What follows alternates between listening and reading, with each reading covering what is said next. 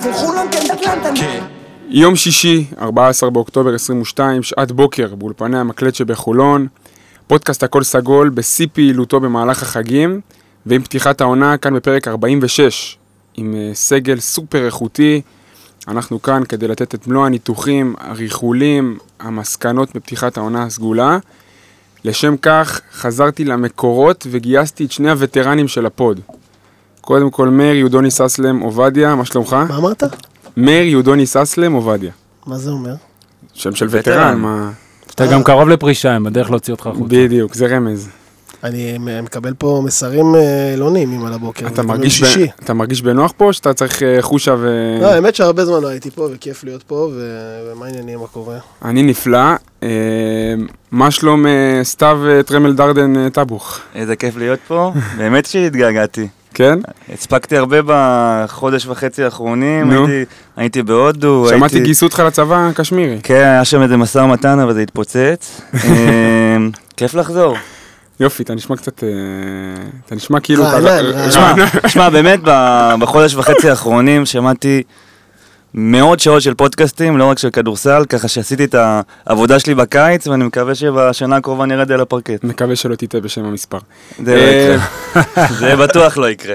טוב, כעת לאורח, אה, האיש שבפעם האחרונה שהתארח בהכל סגול, להפועל חולון היה מאמן יווני, בארון התארים הייתה צלחת אחת בודדה, ופודקאסט אוהדים היה רעיון חדשני ולא טרנד לעוס. יש שיגידו עורך הכדורסל הראשי של ערוץ הספורט, אנחנו נגיד הדוד מאמריקה של פודקאסט הכל סגול, שמגיע פעם ב- ומחלק לכולם עוגיות טעימות. עופר ג'ובה גרוס היקר, מה שלומך? תהיתי אם לא- אני צריך להביא עוגיות גם הפעם. אבל מכיוון שהבטחתם חביתה ואני ביקשתי הפתעות, אמרתי. נשאיר את זה לכם. זה האחריות של מאיר, אני... אני כבר דיברתי על פשלה בדרך, אני לוקח את האחריות עליי היום. לא נורא, הכל בסדר. אני אוהב לבוא לפה. איך אתה, הכל. בסדר? כן, כיף, התחילה העונה, חזרנו, תכף ייגמרו החגים גם ניכנס לשגרה, ותענוג. כיף לבוא. לפני שנתחיל, זמן טוב להזכיר שהפרק הזה, כמו הפרקים הקודמים, הוא בשיתוף החברים שלנו מאייזון מקבוצת שגריר. אייזון מציעה שירות סיכול גנבות והשבת רכבים גנובים. אז על מה אנחנו בעצם מדברים? אייזון מציעה מערכת טכנולוגית מתקדמת לאיתור ומיגון רכב, בשילוב מוקד איתור מבצעי שפעיל 24/7 ומערך אכיפה שמבוסס על יוצאי יחידות קרביות. אז על מה אנחנו בעצם מדברים פה? המערכת מזהה התראות ופעולות חשודות ברכב, כמו פתיחת דלק כשהרכב מונע, גרירה של הרכב, הזנת קוד שגוי, כניסה לאזורי סיכון, כל הדברים האלה מקבלים את ההתראות לתוך המכשיר הנייד שלכם. מה עוד? מערכת אייזון מסייעת לנהג לאורך כל הדרך, לרבות לחצני מצוקה, קבלת אינדיקציות על תקינות המערכת ובקרה על התנהגות הרכב. באמת, אחלה של מוצר. אז בואו נתחיל. טוב, אה, בואו נתחיל ככה להיכנס לעניינים, לפני זה קצת אה, סגמנט חימום עם האורח, אה, 18 חודשים לאחר... רגע, אני אני רוצה לפתוח, הבאתי לכם משימה. אוקיי, אוקיי? יופי. שידור האחרון של הפועל חולון נגד אוסטד, נתקלנו בבעיה. אוקיי. רגלנד נתן עוד הצגה, ועודד אמר בטעות, אה, ג'ו רגלנד המלך. אמרתי לו באוזנייה, אי אפשר להגיד בחולון. נכון. מלך, כי מלך יש רק אחד. הוא תיקן באוויר. וזה מציב דילמה. איך קור... מה הכינוי שנותנים לג'ו? יש לי כבר את התשובה, אבל אני... לא, אין לך מה להסתכל הוא פה. נתן, לא, הוא נתן, אני כן. נתתי בעונה שעברה, והוא נתן גם. כן, בבקשה, אז מה? לי היה slow ג'ו, אבל היום כבר לא לא הייתי כמו בעונה הקודמת, אז הוא כבר המאסטרו. לא, זה צריך ל... אוקיי. המאסטרו זה כבר משהו שנראה לי גדי אמר בסוף המשחק, כמה משחקים כבר, אבל אה, מה אתה אומר מאיר? אמרת משהו עם ג'ו ביידן. לא, אמרתי שזה, שזה מצחיק, כאילו שכל הקמפיין בחירות של, אה, של טראמפ היה sleepy ג'ו, sleepy ג'ו, אז אפשר לעשות משהו מצחיק על זה בדיוק הפוך, כאילו, אבל... אתה, יש לך רעיון? אני, לא היה לי רעיון, היה לי איזה גנרל ג'ו, אבל זה לא זרם לי, משהו לא הסתדר לי, גנרל רגלנד, לא, לא בא לי טוב. אז פניתי לחבר, אחד החברים הטובים שלי, גם אוהד חולון, איתן דולפן, shout out, סגול מילדות. דרך אגב, הוא ברשימת scouting שלנו. כן, והוא, אתה חייב להביא אותו. יש גם, ש... לו סיפורים יש גם. שם לפרק איתו, אבל עזוב, אוקיי. והוא פשוט פתר לי את זה, master ג'ו. master ג'ו. למה? כי הוא שולט בכל רז של המשחק. ובוא נחשוב, עזוב את הלמה, למה הוא, כל אחד לוקח את זה לכיוונים שלו, זה ברור. במצלול, master נכון, ג'ו, master ג'ו יוש- יושב ממש טוב. זה נהדר. אז אם אני מתחבר רגע לדיון, אה, באמת, שנה וחצי מאז שהיית פה פעם אחרונה, בוא נשמע קצת ממך רגע, אנחנו מאוד אוהבים לשמוע מה יש לך לומר על הדברים שקרו בתווך. אז אם כבר דיברנו על הדיון של ג'ו, קרה משהו מאוד מאוד גדול באמצע, וזה באמת צלחת שנייה. מה, איך אתה רואה את האליפות הזאת, ואיזה נרטיב אתה חושב ש, שצריך לתת לה מבחינת ההיסטוריה של חולון, וגם בכללי בכדורסל הישראלי? תראה, מה זה, אני לא חושב שצריך נרטיב. כל אליפות יש לה נרטיב, אתה מבין? האליפות של, של גלבוע גליל עם קטש, יש נרטיב. האליפות של אה, מכבי מה- ראשון, מה הנרטיב של האליפות? שהפיינל פור היה אמור להיגמר ש- באותה שנה. זה היה החותמת שהפיינל פור כבר לא מתאים לכדורסל הישראלי לדעתי. אוקיי, יש בזה משהו. אבל אה, אני לא לא הכי מסכים עם הנרטיב של רועי, זה העולם הדימויים שלו. אני אוהב. אז ש- עוד פעם, אתה, אתה. אתה לא חייב, אבל כאילו, מה, לא, מה, אני- מה מאפיין את האליפות הזאת? בוא? נלך צעד אחורה. הנרטיב של כל הכדורסל הישראלי השתנה. פעם לא יכולת לעוד קבוצה בישראל ולחלום שתיקח אליפות. זה היה בלתי נתפס. כשזה קורה בפעם הראשונה, בעונת 7-8, זה פשוט מדהים. כי, אבל זה כבר היה באוויר שם, אחרי ה... ברור. הפועל ירושלים. נכון, אבל עדיין, א', הקבוצה שלקחה הפועל חולון הייתה יותר טובה ממכבי תל אביב, באותה עונה. ניצחה אותה בצורה הכי דרמטית, ועשתה את זה באולם הביתי שלה. בלי, אין פה סימן לכוכביות. כן פיינל פור, לא יפו, פיינל פור, בעונה הזאת לא הייתה כוכבית. לא תמצא מישהו, ואז למכבי הייתה קבוצה מדהימה. אבל אה, הפסידה הרבה מאוד משחקים בליגה, ו... בסדר, אבל הייתה קבוצה הגיעה מדהימה. לגמר יורוליג ב- אנחנו נזכיר את השמות, אתה. תגיד וואו, נכון? טרנס מוריס, וונטיגו קאמינגס. בסדר? לא. לא, כן, הוא היה מהפחות טובים. נכון. אוקיי, האליפות הזאת כבר הגיעה במצב שהפועל חולון היא מועדון שיכול לקחת אליפות. ב-20 שנה האחרונות זה כבר לא איזה משהו בלתי מושג. ושנבנית קבוצה בהפועל חולון, היא רוצה, הקלישאה זה להתמודד את כל התארים, זה באמת נכון. אותה עונה, הנרטיב היה אה, אירופה פתאום. זה היה העניין, הכל היה מרוכז, שנה שנייה ברציפות, הישג שיא, דברים מתקדמים, שחקנים נשארים במועדון, המועדון גדל במיתוג, כמו שאתה אוהב להגיד, הפרנצ'ייז והכל. מצד אחד אף אחד לא חלם שתהיה אליפות, ומצד שני אף אחד לא חשב שגם לא לא תהיה אליפות. הבנתי. ואז מגיעים לפלייאוף. עכשיו הרגע, בוא אני אחבר את זה לעוד סגמנט ב lineup שלכם, אני מקדים את ה lineup אבל אתה תרשה לי. על חולון בבילבאו. מבחינתי אחד הרגעים הכי מדהימים בסרט הזה, ב, בעבודה עצמה, יום אחרי ההפסד בחצי גמר, גיא לוינקרון הבמאי, אני ואורי סילברמן הצלם הולכים לראיין את שלמה אייזיק, במדרחוב בבילבאו. מדברים איתו על המסע האירופי ועוד כל מיני, מלא אנשים עוברים, סיטואציה באמת כמו בסרט. ואז גיא שואל אותו בסוף, מה עוד יקרה העונה? ושלמה, בלי, באמת, בלי למצמץ. זה באמת היה רגע אותנטי? כן. בלי לחשוב, בלי זה. הוא אומר, מה זאת אומרת? הפועל חולון לוקחת אליפות. עכשיו, באותו רגע שאתה שומע את זה, אני אומר, בואנה, וואו, אבל באיזה סרט הוא חי? טוב, חוזרים ל... ל... לארץ, התחיל הפלייאוף. גליל עליון מפחידה את הפועל חולון. היא קבוצה שהיתרונות שלה בנויים על החסרונות של הפועל חולון. והפועל חולון מנצחת בלי קושי. ומגיע חצי גמר, וההצגה של ג'ו רגלן. ברגע שאתה מגיע לגמר, אין סיבה שלא תיקח. וזה, ובאותו רגע זה החזיר אותי לנקודה ההיא להגיד, וואו, אז הנרטיב זה שלהפועל חולון היה שחקן גדול, שלקח אותה עם כל היתרונות שהיו לה. והיו לה, זה לא פוקס. נכון, היא לא הדיחה את מכבי תל אביב, אז מה, היא הדיחה את הפועל ירושלים, זה היום כבר לא הבדל כזה גדול. נכון. במיוחד למכבי של העונה. דרך אגב, האמת ש... שג'ובה מדבר עכשיו, הוא מעלה, הוא מעלה בי קצת זיכרונות, ואני נזכר ב... ב... ברגע הזה שהפסדנו את המשחקים ב... בבלבאו, והפרצוף של כולם באמת היה על הרצפה, אף אחד לא האמין שאנחנו נגיע לליגה ונעשה משהו כזה, והיחיד ש... שאני זוכר שגם אמר משהו. בחדר הלבשה אחרי ההפסד ללודווינסבורג, זה היה ג'ו. רואים את זה נראה לי בסרט, לא?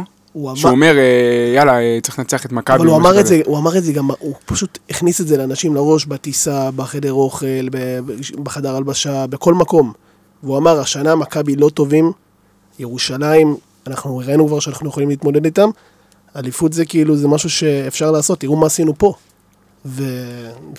והוא באמת הגיע ועשה את זה. אגב, אני זוכר שסיפרת לי במהלך העונה הזאת הרבה סיפורים על הביטחון העצמי שלו, שזה היה נראה מנותק מהמציאות, וכאילו באוסטן פתאום אמרתי, וואלה, תראה, עכשיו אתה רואה את זה. עכשיו אני רואה את זה. הבן אדם כוכב כדורסל ברמה שלא ראינו פה. הוא פשוט, הוא פשוט, אה, עם הניסיון שהוא צבר, אה, גורם לו להיות, להרגיש הרבה יותר משוחרר גם, גם עם אנשים שהוא לא מכיר, גם עם אנשים שהוא מכיר. נגיד, לצורך העניין, שנה שעברה לירושלים היה את ריברס, שהוא שחקן טוב, וג'ו שיחק איתו.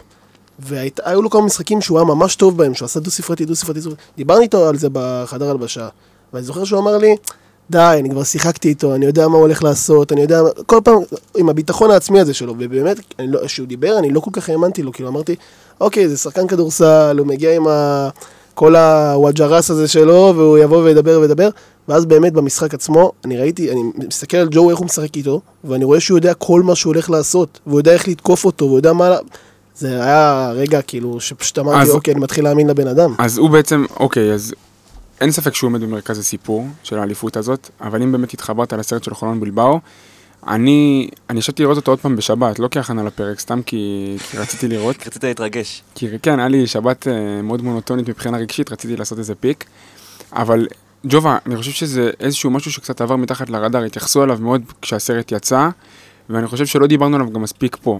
אז אם אתה יכול לקחת אותנו קצת לפרוסס של החשיבה, מאיפה הרעיון מגיע, אה, וגם על הדברים שקרו במהלך ההכנה של הסרט, וגם איך הרגשת עם התוצר הסופי. תראה, הרעיון בא מהצד של חולון. אה, אוקיי. אם אני לא טועה, זה היה- את הרעיון הראשוני גלגל אה, גדי רבינוביץ', אני מקווה שאני לא מפספס בקרדיט, אבל לדעתי זה, הוא את האזיק הראשון. פועל חולון היא מותג חשוב, בטח לערוץ שמשדר את ליגת האלופות, התחיל להתגלגל הרעיון, ואז מאותו רגע מי שדחף זה הבמאי גיא לוינקרון. זה באמת, זה, זה הכל הוא. מהרגע שניתן אישור לפרויקט, ישב על האנשים המתאימים כדי לקבל את האישור. לפני שנסענו, סגר דברים בבלבאו, כל מיני נסיעות ברכבל, כל מיני אתרים, כל מיני מקומות. ורעיונות של הרבה דברים שייתנו לסרט הזה באמת איזשהו נדבך אחר, נופח אחר מ- מרק ללוות את הזה, כי אתה לא יכול להיות תלוי בתוצאה. ברור שבסרטים שיש בהם את האפי אנד והקבוצה לוקחת את הגביע, אז המסביב ואז, ואז עשיתם. את הצילומי השלמה ב-APN. יפה. ואז מתחילים לערוך את הסרט, כבר יש תאריך לשידור, חולון מתקדמת. אני וגיא, אה, גיא ואני, סליחה, דיברנו וזה, אמרנו, טוב, נ- נקווה שרק י- ינצחו את הסדרה מול אה, גליל, זה ייתן מספיק זמן והסרט יהיה מוכן. מגיעים לסדרה מול ירושלים, מנצחים, סרט עוד לא מוכן, וגיא הופך עולמות, כאילו, אתה יודע, לא עכשיו אה, זה, אבל במושגים פנימיים הופך עולמות נלחם, כדי שיעצרו את התאריך של השידור של הסרט, ידחו וייתנו עוד ימי, אה, עוד ימי צילום לאליפות, כדי לסגור את זה. קיבל אישור. זה הכל ממנו, זה הכל הוא. זאת אומרת, מהרגע שחזרנו לארץ, אני כבר נכנסתי חזרה לפעילות השוטפת לעבודה שלי, זה הכל היה עליו. והוא עצר, והוא עצר את זה, והצליח לקבל אישור, וצילמו באליפות, ולקחו את האליפות, והסרט נסגר מדהים. אז זה ברמת ה- ה- התהליך. ברמת הנסיעה, באופן אישי, ברור שלי זו הייתה חוויה אדירה. זאת אומרת, מעבר לעשות עוד חלק בעבודה שלי שלא עשיתי, שאני מאוד אוהב, זה גם להיות סביב הקבוצה שאני אוהד. ולהיות סביב אנשים שאתה, חלק אני מכיר מלפני, חלק הכרתי תוך כדי, ולהכיר אותם יותר מקרוב, כמו רפי, כמו ניב, כמו קריס, כמו ג'ו. את גודס ופניני הכרתי קצת קודם, אז זה היה יותר קל. אה, האמת שהסיפור הכי מצחיק קרה לנו. בנסיעה, הטיסה הייתה מישראל לברצלונה, היה לילה מברצלונה, ואז נוסעים לבלבאו. אז טוב. אה? אתה לא, אתה כבר היית למעלה. מגיעים, אנחנו הגענו עם מלא ציוד, הייתה לנו באמת בוקסה בגודל עם עכשיו, מפה עד התיבות האלה שמולך, אתה תקיף את המלבן, מלאה בציוד. שולחים את זה בכבודה מיוחדת. בארץ הכל היה בסדר, עלינו עם הקבוצה, הם גם היה להם ציוד, הכל עבר בסדר. מגיעים לשדה התעופה, מגיעים לעמדה, טוב, מתחילים. צריך להוריד את האפליקציה שלהם, להכניס וכל מי- כל מיני דברים. מתחילים להתעכב. עכשיו, בספרד אני חושב שזה די ידוע שלא מחכים לאף אחד. אמרנו, טוב, נשאר לנו עוד איזה אמ, תיק כזה, שיש בו חצובה ועוד כמה דברים, אמרנו, יאללה, לא מעלים אותו, נעלה למטוס. טוב, מתחילים למצוא את הדרך, עולים לפה, פתאום, מת... טוב, הקבוצה כבר הלכה. הקבוצה כבר במטוס, וזה, רועי אומר לי, אני אעכב כמה שאני יכול, רועי דבורה המנכ"ל. הוא אומר, מאיר מסתובב, הוא יאחר, יהיה בסדר, נעלה. טוב, אנחנו מתחילים לרוץ, רואים איזה תור. אני, ג'ובה, אני הייתי איתך. אתה לא היית איתי. אני כן, אני לא, לא, עליתי לא. איתך באיחור. אתה עלית לפניי, אנחנו עוד איחרנו על האיחור שלך, אוי. אוקיי? רועי אומר לי, "איפה- טוב, מוצאים איזה תור צדדי, הולכים, עוברים, עכשיו אין, הם לא מדברים גם אנגלית, ואלה, אתה מסביר להם טלוויזיה, אתה מנסה, אוקיי, יוצאים מה, מהבידוק, גיא, אורי, הצלם ואני. אני לוקח את התיק עם החצובה, אני לוקח עוד איזה תיק ויש תיק עליי, ונותן ספרינט. רץ, רץ, רץ, באמת, רץ, אומר להם לרוץ ולא מסתכל אחורה. מגיע לזה, דבורה כבר מסמס לי וזה, אומר לי, ואז הוא אומר לה, הנה, ל- לאישה שבדלפק, אני מגיע בריצה, מוריד את הזה, באמת מתנשף. היא אומרת לי דרכונים, אני נזכר שזה אצל, הכרטיסי עלייה למטוס אצל גיא, אני מסתובב אחרון, אומר לה, הנה, אין אף אחד. ואין אף אחד מאחורי. עוזב הכל, נותן ספרינט. חזרה? עכשיו, נותן ספרינט. עכשיו, היא כבר באה לסגור את הטיסה, אבל גם כי רועי עמד שם וגם כי באמת, אני חושב שהיא ראתה מישהו מתאמץ כדי להגיע בזמן. לא, עכשיו, באמת, תיקים ענקיים. רץ, תופס אותם באמצע הדרך, רצים, מדדים כזה, כל אחד עם הבעיות הפיזיות שלו, לוקח מהם עוד תיק ואומר להם, רוצו, אנחנו לא נעלה על המטוס. לוקח עוד תיק מהם, או שני תיקים, ואז רצים, באים ועולים לטיסה. מגיעים עם התיק הזה, אסור לעלות אותו למטוס. ואז איכשהו בא איזה סבל, אמרנו לו אפשר, אז גם חסכנו את הכסף של הזה, אז גם. יצא, אבל היה שווה את הספרינט. השנייה הזאת, של להסתכל אחורה, ולא לראות אף אחד. ולא לראות אף אחד, לא הייתי, לא חשבתי שהם יהיו צמודים אליי, בסדר, אני בקושי יותר טוב מהם, אבל לא חושבת שאני לא אראה אותם בכלל. אז זה היה אחד הסיפורים. חבל שהמצלמה לא הייתה פתוחה אז. היא, היא לא הייתה אצלי, יכול להיות שהיא הייתה פתוחה. אבל היה באמת... אני חושב שמה ש... אנחנו תכף נתקדם, אבל אני חושב שצריך לשים, לשים את זה בזרקור. אני חושב שמה שחזק בסרט הזה, שבאמת הוא מצליח לתת טעימות מהמכלול. גם מדברים שהם מתוך חדר ההלבשה שאנחנו כאוהדים לא נחשפים אליהם. וגם לדברים שהם טיפה יותר מקצועיים, וגם למשברים בתוך חדר ההלבשה, וגם לזווית של האוהדים, וגם לסיפורים אישיים של אוהדים בתוך כל האירוע הזה, וגם טיפה חיצונית, אני נגיד סתם, ברור ש... אני נגיד ממש אהבתי שהיה את הסצנה של שרמדיני, ששואלים על שרמדיני ואז רואים אותו כזה לוחץ ידיים, וזה הכי אותנטי, כאילו הכי... יש פה אירוע גם של כדורסל, מעבר, שהוא גם מחוץ להפועל חולון. אה, וכל מיני, וכל מיני נקודות כאלה ש... שדברים שהם שונים במהות שלהם בתוך אותו פסיפס של סרט, אז אה, אני מאוד, אני מאוד נהניתי מזה. אבל עדיין, עדיין קראתי שחלק מהאוהדים חושבים שהיה שם איזה פספוס, הרי כולנו יודעים מה היה במשחק ה... על המקומות 3-4 בדרך, והם מרגישים שמשהו שם מתפספס מבחינת האוהדים. אתה גם מרגיש משהו כזה? אני לא מרגיש משהו כזה בכלל. אני מבין את האוהדים, כי מבחינתם הם חווים את הפועל חולון בצורה, אני חושב שדיברתם על זה פה בפרק שעשיתם אחרי נכון. הסרט, ואתה נתת את הצד הזה, ואני לא זוכר, אתה היית, אבל אני לא בטוח שאתה היית. לא, אני אמרתי שאוהדים הם לא הסיפור. נכון, אתה אמרת, אני מסכים איתך שאוהדים הם לא הסיפור, אבל הם חווים את הקבוצה האחרת, והם חושבים שהסרט הוא קודם כל עבורם, כי הם היו שם והם חוו את זה והם רוצים לראות. עכשיו, אני מבין אותם, אבל זה לא המרכז של הסרט. המרכז של הסרט זה בסוף, קודם כל, לתפוס את קבוצת הפועל חולון ברגע שיא שלה, של המועדון, באמת, מבחינה היסטורית. זה קודם כל מה שאתה רוצה לתפוס. ואחרי זה מסביב, ועוד סיפורים, ועוד דמויות, והסרט לא עוסק רק בפיינל פור, הוא מתאר איזה קצה של מסע, מהמם. שאחרי זה הפך לקצה עוד יותר מדהים של מסע. הרגע האהוב עליי זה הנאום כמובן של גודס במחצית, נכון. של החצי גמר. Coach Carter. אנחנו ראינו אותו אה, בלילה, אחרי שהוא צולם, גיא הראה לי את זה, הסתכלנו על זה איזה חמש פעמים, גיא ראה את זה עוד איזה חמש פעמים, וה closure היפה זה, זה אייזיק. בסוף זה מה שעושה סרטים בעיניי, דוקומנטריים, המשבר. אוקיי, אולי לא כזה משבר, אבל העימות. הייתי יחסית קרוב, ראיתי את זה ממש מקרוב, את כל ההתנהלות, היה שם איזה קטע שקייזר, אם אתם זוכרים, יורד לחדר הלבשה. ואז הוא הולך חזרה. יפה. עכשיו, הירידה הזאת לחדר הלבשה הייתה ספונטנית. לא העיפו אותו. הוא הלך לאסוף את רגשותיו. גודס היה בטוח שזהו, שהוא בחור, הוא מבחינתו היה בחור, ואז הוא פתאום חוזר. ויש איזה שתי שניות, אתה מסתכל מהצד, ואתה רואה ש... אוקיי, יש פה עניין. ואז קייזר עוד פעם, ואז הם משלימים. וקחו את, את, את הסיפור שכבר בלחץ של הזמן, לא נכנס לזה אבל סרט, אבל אותו גג בירושלים, אותו סל בהרצליה, נכון. והזכייה באליפות. כאילו ציירתם איזה קו. הקו הנרטיב הקטן הזה, קו העלילה הקטן הזה, עלילת המשנה הזאת, בתוך העלילה הגדולה, היא מה שעושה סרטי דוקו ספורט טובים, נכון. בעיניי. בסוף הסדקים זה כל היופי.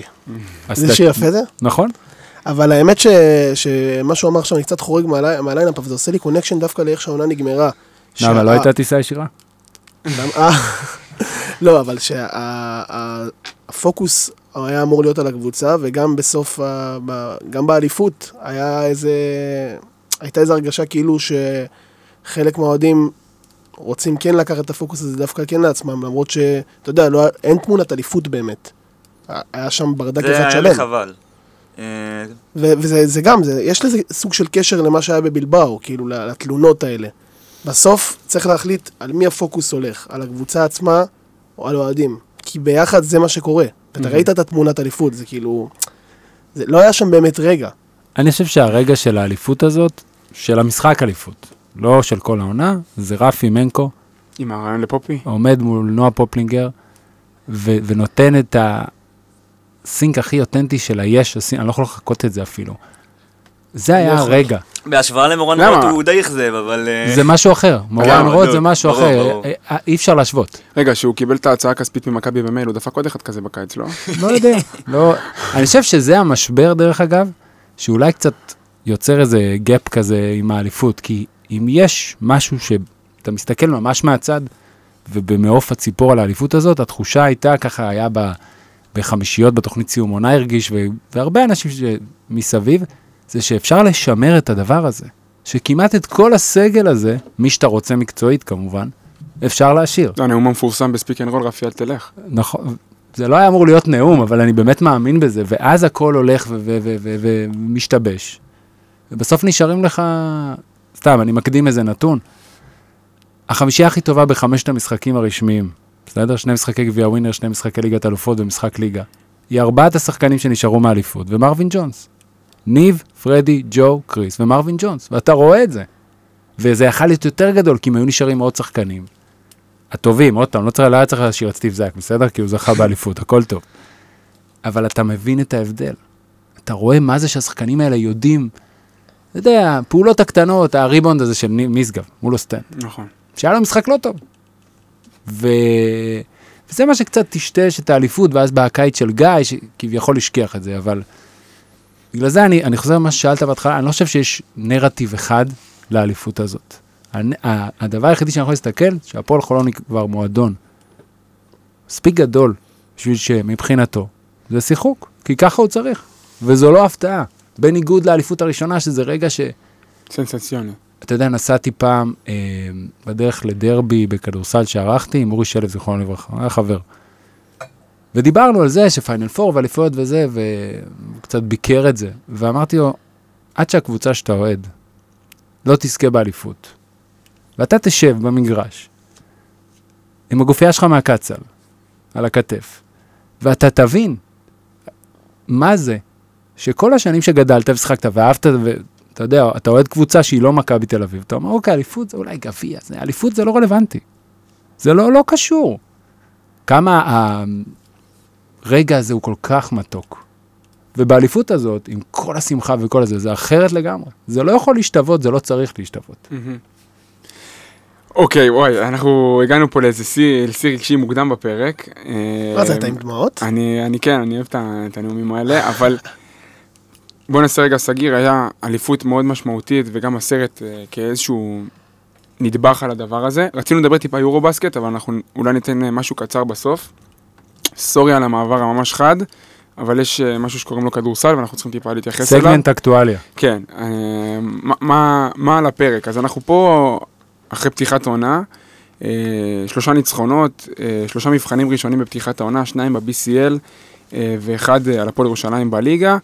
כל הניצחונות, אמנם בתוך המשחק זה פאטרנים שונים, אבל משחקים צמודים לרוב, בלי איזושהי התעלות התקפית ובמיוחד לא התעלות הגנתית אה, של מישהו מסוים. אז בואו נדבר על כמה כותרות חמות ואז נצלול לכמה שחקנים אה, ברמה האינדיבידואלית. אז אה, מה אתה רצית לפתוח אה, עם העונה הזאת? אז זהו, אז טאבוך שלח לי הודעה לפני יומיים ואומר לי, מאיר, תכין כותרת לפרק. לא כל כך הבנתי מה אני אמור לעשות. הרגשתי כמו עורך באולפן לילה. לא כל כך הבנתי מה אני אמור לעשות, אבל ישר, הדבר הראשון שחשבתי עליו זה שאני לא באמת מבין אם אנחנו בפלייאוף או בפתיחת עונה.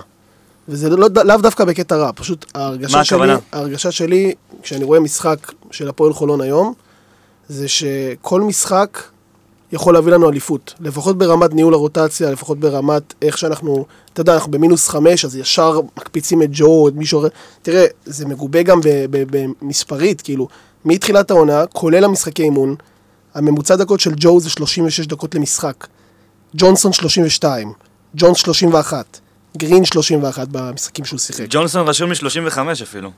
בסדר, זה... יש לי עם המשחקים. זה... אה, תלוי זה- כמה משחקים לקחת. זה כולל משחקי אימון. כולל אוקיי, משחקי אימון. אוקיי. פרדי, שזה שחקן שאני חושב שבכל קבוצה היה משחק 15 דקות, 17 דקות, 20 דקות, משחק 26 דקות למשחק. יש כאן איזושהי בעיה. אתה רוצה, אני לשאול- אני רוצה שאני אענה רגע איזה קונספירציה? כן, איך, אולי, כמה זה קשור למה שקרה לגודס ביורו זה קשור. גודס נמצא בעמדת לחץ, הוא עם הגב אל לא הקיר. ציבורית, מבחינת המעמד שלו, מבחינת הביטחון שלו אולי בעצמו, והוא צריך לנצח עכשיו.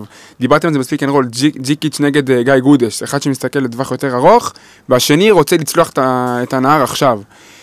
אם היורו בסקט היה טיפה יותר מוצלח, אולי היה מגיע עם טיפה יותר אוויר לעונה הזאת, ואני מרגיש שאחרי שמה שקרה לו בספטמבר, הוא מגיע לאוקטובר עם משקולות מטורפות על הכתפיים, ונותן לי רוטציה של שבעה וחצי אני- שחקנים. אני חושב שזה קשור. ל- ללוז משחקים שקיבלת. קודם כן. כל בליגת אלופות אין דבר כזה להקריב שום משחק. בשיטה הנוכחית.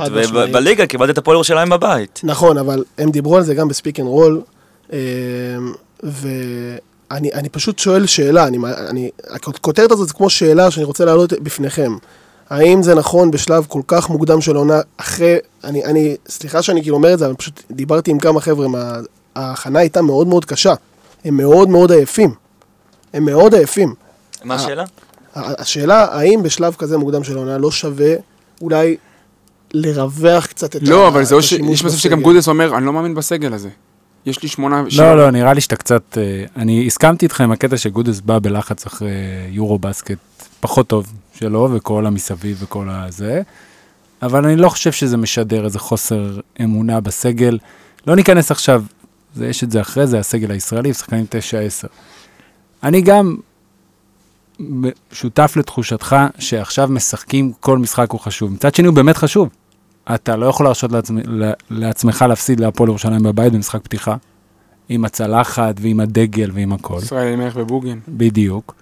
אתה לא יכול, כמו שסתיו אמר, להפסיד בליגת אלופות, בשום צורה, בטח לא בבית, בטח לא לאוסטנד. חד משמעית. אתה לא רוצה להפסיד, גם אם זה קרה למכבי תל אביב בחצי גמר גביע ווינר, אז אין לך יותר מדי יכולת משחק. עכשיו, דיברתי עם כמה אנשים במועדון, ונתנו לי נקודה למחשבה, שאחרי שאתה יודע, באמת הסתכלתי, אמרתי, אוקיי, נכון שממוצע הדקות הוא גבוה. מצד שני, בין כל משחק למשחק, יש- היה ריווח יחסי. זאת אומרת, גם אם עכשיו קיבל שחקן X או Y יותר דקות ממה שהגיוני לתת לו בשלב הזה של העונה מול אוסטנד, משחק היה ביום שלישי, משחק הבא הוא ביום שני. כן, אבל אני, אני... זה מרגיש- שישה אני מרגיש, אני מרגיש שאנחנו מפספסים את הנקודה, כי אני לא, אני לא מדבר עכשיו על ה, על ה, על ה, ברמת הפציעות. הפציעות יכולות לקרות גם אם אתה משחק פעם בשבוע. גם אם זה אתה לא. משחק חמש דקות על מדבקה. אני מדבר על הטווח הרחוק. יש לך שחק- יש לך שחקן בסגל אה, שקוראים לו שון דאוסון. אם אני מתחבר אליו ברמה האישית, זה לא רלוונטי. הוא משחק פה 15 אתה דקות מקדים בממוצע. את ה lineup, זה אחר כך. אוקיי, נכון. הוא משחק פה זה 15 בארבעת המינים. הוא משחק פה 15 דקות בממוצע למשחק, כששנה שעברה הוא עוסק 21 דקות בממוצע למשחק, בקבוצה הר- זה עוד הרבה יותר עמוקה. אבל, אה, בקבוצה הרבה יותר אבל עמוקה. בשלב הזה, שנה שעברה במחזור, הוא היה... אני רוצה להגיד ארבע או חמש, הוא לא שיחק במשחק מול נס ציונה, לא שחק שנייה. אני אני אמרתי במהלך המשחק... לטווח הארוך אתה צודק, שלא יהיה ספק, אבל אבל אבל אתה כאילו צריך לא לת... מבין- אבל תחזיק את זה עוד קצת. אני אמרתי במהלך המשחק שגודס עושה לו אורן אהרוני. שהוא לא הולך לא לשחק היום, ואולי זה ייתן לו את ה- את הזרקור הזה כמו שהיה לו בעונה שעברה. בסוף הכניס אותו רבע שלישי, וזה היה אני פשוט פשוט, אה, אני, אני לא בכיוון. רגע, אני מקדים את הליינאפים, נדבר על שון דאוסון? אל תדברו עכשיו. לא נדבר על שון. אז אני לא. מדבר, אז אני לא מדבר. אה, אני- נתקדם רגע לנקודה הבאה. דיברנו על הרוסטר הקצר. אה, אפרופו הרוסטר הקצר, במסיבת... כמעט, רועי, כמעט. במסיבת עיתונאים, כמעט לא, אנחנו- הצלחת. אנחנו אבל. הצבעת יפה. כן, אנחנו עדיין בתוך הנושא הזה. במסיבת עיתונאים אחרי אוסטנד, גודס אמר שהאתגר הכי משמעותי כרגע זה לשלב את שון וקאג'י ב- ב- בכל המארג אל הזה. תגיב, אל תגיב, תמשיך, ואז נו... יפה, יש פה מנחה, יש פה מנחה בפועל ויש פה מנחה... זה לא מנחה, זה עורך. לא, עורך, כן. אה, זה מה שאתה אומר להם באוזנייה? אם צריך, כן? כן? אז אל תגיב. אל. אז לא מגיב. אה, לפעמים אני אומר להם קצר, ובכל זאת מישהו מוסיף משהו, ואז אני אומר לך, טוב, אל תגיבו, מתקדמים. במי הכי קשה לשלוט באוזמן? אין. אה, אתה יודע, היה קשה עם, אה, נגיד, פיני. וואו. היה קשה עם פרנקו. לא בקטע ש... פרנקו שני קשיים אחרים, פשוט דני הוא, הוא מכל לק- הלב הכל יוצא. לקזז אותו קשה. לשים נקודה, זה לא עניין של. לקזז. ופיני היה קשה, אבל גם לא באמת. אני רוצה להעלות עוד תהייה מקצועית. אפשר לעצור אותך עוד פעם? איי, נו. פשוט הייתה, עלתה לי בדיחה, כי אם הוא, אם הוא עדיין היה עובד עם אה, דני פרנקו, אז כשהוא היה חוזר מבלבאו, הוא היה בא לקבל אותו בנתב"ג. יפה, המבין יבין. אני רוצה להעלות עוד תהייה מקצועית אה, בפתיחת העונה הזאת. אריק גרין אה, מפציץ על ההתחלה. אני רוצה לשאול ש... כמה שאלות. לגבי אריק גרין, אנחנו מדברים על שלושה משחקים. נכון, זה אה, חתך מאוד מצומצם של משחקים כדי להסתמך עליהם וללמוד, אבל אם אתה מסתכל על הממוצעים שהוא נתן בשלושה משחקים האלה לעומת ממוצעי קריירה כלליים שלו, זה איכשהו מתכתב. אבל שני משחקים בחמישייה, 31 דקות למשחק, 16 נקודות למשחק ב-44% לשלוש, מרים 14 זריקות למשחק, הבן אדם פה פחות משבועיים, ישר, אה, אולי זה טבע של שחקן. אה, כמעט כל התקפה שלישית כשהוא על הפרקט מסתיימת, אה, מבחינת יוזד, מסתיימת איתו עם זריקה מהשדה, זריקה מהקו או, או עיבוד כדור, שזה יוזד יחסית גבוה, כמעט 30 אחוז. אני שואל שאלה אחת, אחרי המשחקים שראינו, אחרי שראינו את המוצר ממש פה בפועל, האם הוא באמת עדיף על סי.ג'י האריס? האם קונספטואלית ליד ג'ו רגלנד, אני צריך מישהו שהוא יותר קרוב לשתיים, או שהאחד וחצי הזה מתאים לי? אני חושב שיותר מתאים אה, מאסטר CJRS, לא ראינו מספיק את יש המון. סיטואציות שאני אומר, אולי סי.ג'י היה יושב לי יותר טוב. אה, אולי בדקות שג'ו לא על הפרקט. כשהם ביחד על הפרקט, אני חושב שקונספטואלית באמת אה, אריק גרין יותר מתאים. כי הוא, הוא מפתיע, האמת הוא מפתיע אותי שהוא הוא, הוא בכלל לא מנסה להוביל כדור. הוא ישר רץ לפינה הימנית, יש לו קטע מהפינה הימנית, גם הוא זורק הרבה יותר משם. הוא רץ לשם, הוא לא מנסה להוביל כדור, היה במשחק נגד ירושלים, אם אני לא טועה. אה, מיסגב איבד שם איזה שני כדורים, עם הפאול תוקף, הוא בכלל לא בא לעזור, ואני זוכר אותו בתור אה, שחקן יורוליג בוולנסיה במיוחד, הרבה יותר אה, אחד, יותר קרוב לאחד. כרגע הוא נראה מנותק מהובלת כדור, וזה מפתיע אותי, אבל חוץ מזה, אה, הוא מביא בדיוק מה שאנחנו צריכים לשולחן, אם זה קליעה מבחוץ, אם זה פשוט להביא לו את הכדור, לך תעשה סל. יכולת אה, חדירה משמעותית פחות טובה אה, מסי.ג'י. במשחק האחרון ראינו הרבה תרגילים הולכים אליו, זה או שג'ו מפעיל, עושה מה שבא לו, או שהולכים לאריק גרין. לא היה עוד משהו שראינו, אולי קצת קאג'י בדקות שלו על הפרקט, אבל אני חושב שהוא יותר מתאים בשילוב עם ג'ו, אבל בדקות שג'ו לא על הפרקט כרגע יש לנו בעיה. אז הבאת, הבאת גארד נוסף ולא הורדת את התלות בג'ו רגלנד. זה, זה, זה, זה, זה השורה התחתונה. תראה, המ- המשותף למה ששניכם אומרים, שקודם כל, שלושה משחקים. לא נכון, עכשיו, נכון, אתם- נכון, נכון, אתם נכון. רצים קד... אי לא, אפשר לענות, לא, קודם אנחנו כל, על השאלה. שלך, אי אפשר לענות. עוד מוקדם. דבר שני, התחלנו ואמרנו שהתלות בג'ו רגלנד כרגע היא גדולה. אריק גרין יכול להביא לך יכולת יצירת נקודות בצורה שונה לחלוטין.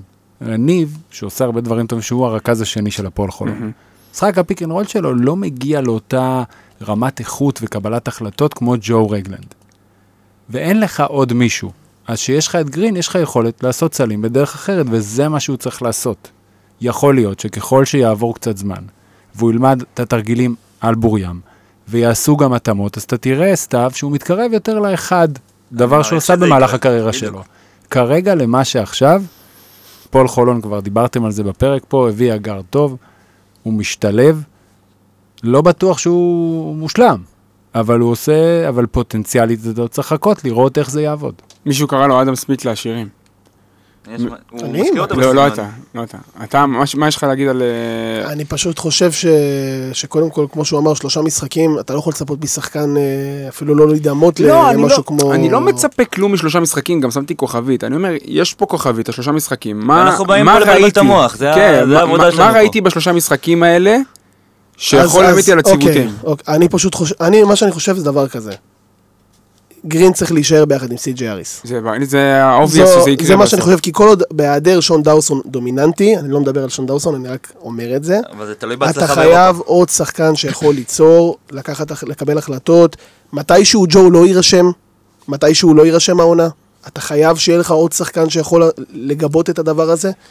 אה, ו, וכמו ש, כמו שג'ובה אמר, הוא נכנס, אה, כמו שהוא יודע, הוא עושה בדיוק מה שהוא יודע, הוא מרים את הזריקות שלו, גם אם זה 14 או 15, זה לא משנה.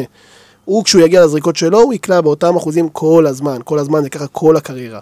אין פה יותר מדי, אה, אתה יודע, ידעת מה אתה מביא. כשהבאת את ארי גרין, ידעת מה אתה מביא. הכל טוב ויפה, אבל זה תלוי בהצלחה באירופה. כמו ששנה שעברה פתאום טיירוס הגיע ודלטון הגיע, והיינו שבעה זרים. אם אין לך אירופה, אתה לא יכול להחזיק סגל של ברור שבעה זרים בשום, אומר, בשום זה- אופן. זה- שישה זרים זה גם כבר גבולי. אה, וגם, זה ארי גרין. יש לו רזומה. יש, הוא יקבל הצעות, אני לא בטוח שהוא ירצה להישאר פה, כשיש לך את סי.ג'יי אל אריס תהיה וג'ו כזה. בטוח, אל תהיה כזה בטוח. זה לא, זה, יש, יש עוד הרבה זמן עד אז, זה אחד. שתיים, יש עוד חסרונות לסגל הזה, שאם ינסו לפתור אותם, יצליחו לפתור אותם, לא יצליחו לפתור אותם, זה גם ישפיע על ההחלטה. ברור. ברמה התיאורטית אתה צודק. הוכח בליגה הזאת שזו ליגה של גארדים, ושיש לך שלושה גארדים טובים, בין אם הם מתלבשים כל משחק ובין אם לא, יש לך יתרון. אבל ארי גרין הוא לא אדם סמית, אתה לא יכול להושיב את הפלייאוף שלהם על הספסל. לא? זה... וזה בעיה. כן, מילה שלך לגבי... אה, הכותרת שלי. כותרת שלך, סתיו. יש גבוה בחולון. אני מאוהב במרווין ג'ונס. אה, שאלת פה ב lineup, אני רואה האם ההייפ מוצדק. לפי דעתי, שוב, זה עוד מוקדם, אבל אנחנו רואים את הגיוון ההתקפי שלו, זה משהו שלא רק שלא ראינו בחולון, אין, לא ראינו הרבה כאלה בליגה. יש לו short roll, הוא משחק נגד אה, לגיה, סיים עם שישה אסיסטים, זה, זה מדהים. אה, הוא מאיים על הסייד לקליעה, לפעמים הוא זורק קצת זריקות שלא בשטף, כרגע נכנסות לו. אני לא מאמין שזה יקרה בהמשך. אה, מה שכן, אה, הוא גם שומר טוב על גרדים, אבל יש תקלת תקשורת איתו חמורה כן, מאוד. יש לו לפעמים ניתוקים. אני חושב שפשוט הוא לא מדבר בהגנה, כי במשחק נגד אוסטנד היו איזה שלושה מהלכים שפשוט לא טועה. החליפו. לא החליפו. הוא מדבר מלא. הוא מדבר הרבה. מדבר מלא. היה, היו שם ניתוקים אה, בקשר בין השחקנים במשחק זה האחרון כבר עניין במיוחד. של הבנה, אבל אתה יודע, הם שוב, עדיין זה מה בהתחלה. שג'ובה אמר, יש את הארבעה שחקנים שכאילו כבר מכירים אחד את השני על- בעיניים עצומות, ואת מרווין ג'ונס, שעדיין הוא לא, הוא לא שם מבחינת ההבנה של השחקנים סביבו. מה, מה שהכי מדהים בו, זה שאתה יודע, שאתה, שאתה מסתכל על שחקן לפני שהוא מגיע, לא יודע, אינסטאט, יוטיוב, לא משנה מה אתה עושה. אתה מסתכל עליו, הדבר שהכי קשה לזהות בגבוה זה האם הוא חכם או לא חכם. וכשראיתי אותו בהתחלה, אז אתה יודע, בגלל שהיה פה קייזר וזה, אז אמרתי, אוקיי, כאילו, מחליף. נתרן, נתרן. תראה, הבחור הוא סופר אינטליגנט. סופר אינטליגנט, הוא וזה- רואה זה- הכל. זה מה מדהים. שמפתיע אותי, כי עד כה הרזומה שלו בקריירה לא הכי מרשים, וזה אה, נראה שעכשיו הוא בשיא הקריירה. גם מבחינת ריבאונד, אגב, הוא לא אמור להיות ריבאונדר טוב, עד כה זה מעל המצופה, אבל הוא לא נתקל ביריבים כל כך אה, קשים באף קבוצה. אה, כרגע הפועל ירושלים זה היה הכי מאתגר עבורו. אם אני הסוכן שלו, אני עושה, עושה סרטון אה, קלטת scouting כזאת, שמורכבת רק מהמסירה לקריס ג'ונסון נגד ירושלים. זהו, לא צריך וואו, כלום. איזה, איזה מסירה. רק את זה, אני- כאילו, יש וזהו. לו הרבה כאלה. זה תפסתי את הראש. איזה שני מהלכים אחרי זה, ואנשים לא מבינים מה יש לי. אני אומר, "מה, איך אתם איך אתם ישר לא... כתבתי בקבוצה, טבוך ב- טבוך רוטט. איזו מסירה. עכשיו, עכשיו זה, זה גם הוא, מצחיק. גם הוא התחמק מלסחוט אופנסים, נראה לי בלייזר היה שם, זה בכלל עוד יותר מרשים. אה, חוץ מזה, אה, יש קצת חוסר עקביות, שוב, זה אה, עוד מוקדם, אבל בליגת אלופות עדיין הוא לא הגיע לקו. באמת? נגד ירושלים הוא הגיע עשר פעמים לקו, בליגת אלופות שני משחקים לא הגיע לקו פעם אחת. אני לא בטוח כמה שהוא יגיע הרבה לקו. זהו, אני, עדיין, עדיין לא. יודע, כאילו, אם הוא הולך ל- להיות מסחטן של עבירות, אבל נגד נראה- ירושלים לא הוא הגיע. עשר פעמים לקו, שזה נראה לי החריג. אה, נכון. מה שכן, הוא, הוא הגיע לפה וקיבל מתנה מארץ המתנות. מתנה שכל גבוה נתרן יכול אה, רק לחלום עליה, שזה ג'ו רגלנד. ואם אנחנו מסתכלים על הרזומה של ג'ו רגלנד, יש לנו את אלכס טיוס, ג'וש ניבו וקולטון אייברסון, שהוא קצת שונה בסגנון, שהתקדמו לרמת היורוליג, וזה מה שהוא צריך לכוון אליו. אסיסט הוא הביא לו במשחק ב possession האחרון נגד אוסטנד? כן. זה היה אדיר. בוס, מילה שלך על ה- על קייזר לעשירים. אני חושב שההייפ כרגע מוצדק. גם אה, הוא אמר בראיון שעשינו איתו לפני ירושלים, זה היה לדעתי, שהוא פשוט מקשיב לרגלנד, ואיפה שהוא אומר לו ללכת הוא הולך, וכל עוד הוא יעשה את זה, אז לפחות בהתקפה אתה בסדר. בצד ההתקפי אין, אה, אין תלונות. הגנה ייקח זמן. על גרדים, אבל הוא עושה את העבודה כמו שצריך. נכון, לא- תראה. לא לא יודע אם כמו בחילופים. יודע. לא, אבל אין, הדלתא היא לא כזאת גדולה. העניין נכון. הוא בסוף, שיש הרבה שחקנים שהם יכולים לעשות דברים בהגנה שקשורים להגנת האחד על אחד. בין אם זה גבוהים שמחזיקים בח- בחילופים, בין אם זה שחקנים אה, בודדים שאתה יכול, אבל בעיה מתחילה מה קורה שיש רוטציה מסוימת. קבוצתי, כן. מה קורה שיש pick and roll ואיך מגיבים בהגנה ומה החוקים, האם עושים drop, האם מחליפים ומה קורה אחר כך. וזה הקשה, זה, זה מה שמבדיל את השחקנים הבאמת איכותיים, השחקנים הסבירים. ואת זה אנחנו עוד נצטרך לראות, אבל סך הכל עד עכשיו. הדוגמה הכי טובה ש- למה שג'ובה. אמר עכשיו זה טיירוס. בהגנה אחת על אחד הוא שומר אדיר. אבל פתאום כשזה הופך להיות קבוצתי וצריך לקבל החלטות ולעשות רוטציות, הוא מאבד את הראש. אתם זוכרים מה קרה נגד ירושלים בהוצאת out? מ- ג'לן אדמס. כן, אה, כן. מה שכן, אתם חשבתם שתצטרכו להביא לפופי הגבהה בראיונות, וכנראה שלא לא צריך אותה באמת, עם מרווין. כן, איזה סיפור זה עם הגובה שלו. אבל לפחות הוא מודה שהוא לא 2.13. שזה גם... מה, אה, אנחנו פתחנו פה שמפניות, אמרנו טוב, לפחות אה, עוד נתון אחד שבאמת חשוב למה שטאבוך אמר, זה גם ש... גם בשני המשחקים האחרונים, גם ירושלים, גם אוסטנד, היינו 29% ל-3, 31% לשלוש, וניצחנו את המשחק. יופי, זה בדיוק הכותרת שלי. הופה. אה, הופה. דבר, ה- בוס. העניין הכלייה. כשאתה מסתכל על הקבוצה שנבנתה השנה בחולון, וזה לא בלט ישר על ההתחלה, לקח קצת זמן, יש בעיה עם הכלייה. ואתה מסתכל על השחקנים שהביאו. דוסון בעונה שעברה בכל המסגרות, זאת אומרת גביע ליגה, 20 ו... פחות מ-27% ל-3. סי.ג'יי האריס, 25.6% ל-3. אבל זה לא עם מדהים. חריג, עם חריג. סי.ג'י ארי זה כוכבית. אין בעיה, הכל כוכבית, אבל האחוזים הם, הם קיימים. אוקיי. גם אם אתה מבין את מצבם. ואפילו קריס מגיע מעונה, אתה יודע, סבירה מחוץ לקשת. 30 אבל ו... קריס זה בא אצלו שלוש? בגלים, זה בא אצלו בתקופות. נכון, זה בא אצלו בתקופות, אבל עדיין, אתה מסתכל על הקבוצה שיש, ואתה אומר, אוקיי, אני שם את ג'ו בצד, כי איך שהוא סיים את העונה, איתו אני רגוע. אתה בעצם בידיים, במרכאות, של שלושה שחקנים, של ניב, של פרדי ושל דלטון, שלא תמיד ישחק ושל א' גרין, בסדר, זה עכשיו. עכשיו. וגם הוא, אז העניין הוא, הכלייה זה אה, כרגע הסימן שלה. זאת אומרת, חולון עד עכשיו בחמישה משחקים הרשמיים, היה לה רק משחק אחד בדו-ספרתי של שלשות, במשחק מול, זה היה בגביע ווינר לדעתי. אה, נגד מכבי. ובסך ה... לא, נגד אה, גלבוע? נגד גליל עליון, איפה סליחה? כתבתי את ה... אה, זה היה למטה, סליחה. זה היה פה. הם ב... אוקיי. 8.6 שלשות בממוצע ב-34 אחוזים. מהמם. ובכל זאת, כמו שמאיר אמר, בגלל זה זה הקפיץ אותי, מצליחים למצוא דרכים לנצח, אבל כשאתה חושב על עניינים של spacing וחמישיות מסוימות, והרכבים במהלך עונה, שאתה מסתכל על עונה זה, זה משהו שאני מקווה שישתפר. כי יש שחקנים שאתה לא יודע אם זה יבוא. שון אולי- דוסון לא יודע אם הוא יקלע משלוש.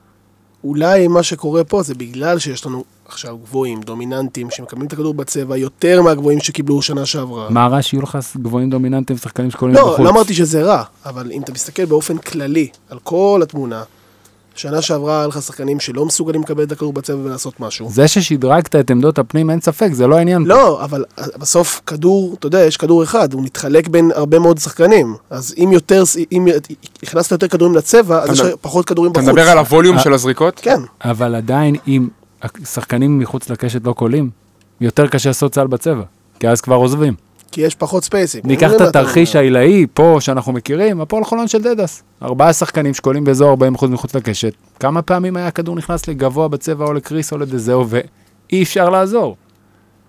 אז זה עניין שהם הם יהיו חייבים, אני בטוח שהם מודעים אליו, אבל כשאתה מסתכל ואתה אומר, אוקיי, מחלק מהדברים, עניין הריבאונד הזכרנו, הגנה הזכרנו, ועוד, ותמיד יהיו, והסגל הישראלי נחזור עליו בטח עוד 200 פעם, בהרבה פרקים שלכם, גם שאני לא אהיה. עניין הקליעה, צריך לשים עליו עין. אה, אני טיפה רוצה ללכת לאזור של קלישאות, אה, למרות שאני לא סובל קלישאות, אבל אני כתבתי גם בטוויטר כסוג של אינסטינקט אחרי הניצחון מול אוסטנד, כרגע מה שיש לקבוצה, ואתה עקצת אותי, כן. עקצת אותי ואתה מוזמן לעקוץ שוב. אה, מה, מה כרגע יש במרכולתה של הקבוצה הזאת שהיא יכולה למכור בשלב הזה של העונה? זה שני אלמנטים, זה כישרון גולמי וזה ניסיון. אז הלכתי, הלכתי רגע ועשיתי טיפה שיעורי בית, לא משהו מורכב אבל לא. עקצתי אותך בגלל זה. לא, כי כתבתי שאין כדורסל. אז תכף, תעקוץ אותי על זה. אני חושב שיש להפועל חולון כרגע לוקסוס, אה, ונכון, אני כאילו... זה הדברים שגור שלף אוהב להגיד, של ניסיון, ומישהו שהיה באמת שחקן ויודע להגיד. אני כבן אדם שמגיע מחוץ לפרקט, אני לא יודע באמת להגיד איך זה מתרגם בפועל לניצחונות. אבל אתה עובר על הרוסטר של הפועל חולון, עשרה שחקנים, עשרת הבכירים, אתה מגיע למספר של 54 הופעות בממוצע לשחקן בארבעת המסגרות האירופאיות, שזה אומר יורוליג, יורו-קאפ, BCL ויורופ-קאפ. 54 הופעות בממוצע. זה נתון מאוד מאוד גבוה. הבכירים זה אריק וג'ו, שכל אחד עם 117 ו-115 בהתאמה הופעות. לאריק גרין יש מעל 100 הופעות יורוליג. אמ, אתה פותח עונה עם roster, שכרגע יש לו בעיות, כמו שג'ובה אמר, בעיות מקצועיות טהורות של קליעה. יש בעיות מעבר לבעיות מקצועיות של חיבור, של אולי בעיות במרקם החברתי, דברים שאנחנו לא רואים. אה, חוסר ביטחון של שחקנים, כמו נגיד של שון. ואז ברגע שאתה מבין, כזה, מצביע על כזה נתון, אתה יכול להגיד שברמה הזאת אתה יכול להיות שקט, לצלוח את המבחנים הראשונים של העונה, מול קבוצות שהן בהגדרה פחות מנוסות, כמו אוסטנד, כמו אה, לגיה ורשה, כמו הפועל ירושלים שהיא פחות מנוסה ב top 16 של ה-BCL, סתם. אה, אז מבחנים כאלה אתה יכול לצלוח אה, ולעבור. ב- בזכות הדברים האלה, ואם אנחנו מדברים על scouting, אז זה משהו שהוא מאוד חיובי שאנחנו רואים כמגמה בהפועל חולון בשנים האחרונות, אה, ואני מאוד שמח. אני. בשוק שהוא אמר את כל זה, והוא לא אמר "אטר- אטריות יורוליג מחוממות. כן, מפתיע. כי אנחנו לא אטריות יורוליג מחוממות, אין לנו אה, מספיק. אתה אוהב להגיד את זה. לך לקבוצה כמו מורסיה, אטריות יורוליג, הרמתי לו. כל ה roster אטריות יורוליג מחוממות. זה של אה, דורון קרמר פעם. תגיד למישהו ב- באתר, היה טורים לדורון קרמר, כל טור בובה. זה היה בערוץ. הספורט? כן, באתר ערוץ הספורט על ירושלים. בעונה של... עוד אה, משהו שרציתי קטש, לדבר נו. איתו, והוא הזכיר את דדס, אז אחד המהלכים הפופולריים שהיו אצל דדס זה שהגבוה מגיע לחסימה ומתגלגל החוצה pick and pop. אתה יודע כמה אנחנו עושים את זה מתחילת העונה? מבח- אם אני מפלח את כל ההתקפות שלנו לאחוזים, מה אנחנו עושים הכי הרבה?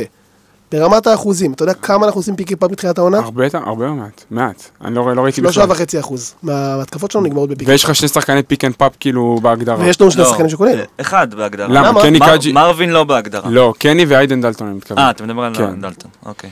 קני ודלטון זה שחקנים של... וזה גם, זה משהו שהוא הוא לא, לא כל כך ברור, כי סך הכל, כל שחקן שמגיע לחסום את, בהפועל חולון השנה, יכול, מסוגל לקלוע בחוץ.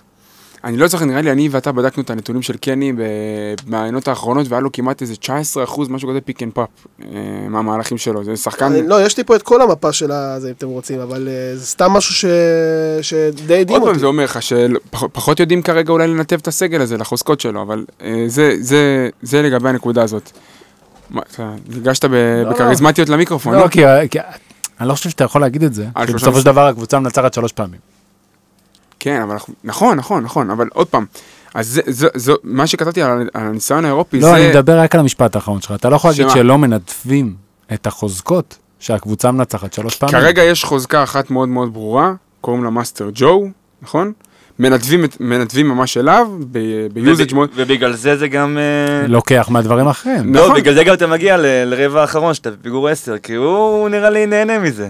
נכון. שני- הוא כאילו- ש- שולט בהכל. 66 אחוז assist percentage לג'ו רגלנד מפתיחת העונה, זה אה, דרך חזירי. אגב, אני רק, אני רק אגיד, אני רק אגיד בינתיים, ש, כן. שעד כמה ג'ו דומיננטי, שני המהלכים הכי דומיננטיים אצלנו ב- ב- בהתקפה, זה catch and shoot, זה מהלך שנגמר ב catch and shoot, ומהלך שנגמר ב pick and roll. זה לא ב lineup.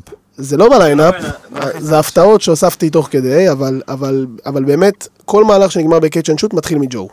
הוא חודר, מוציא החוצה, זה קריס לבד, הוא עוד פעם חודר, יש אה, hockey assist, יש משהו, תמיד זה מתחיל בג'ו, גם ה pick and roll מן הסתם, רק הוא משחק אותו.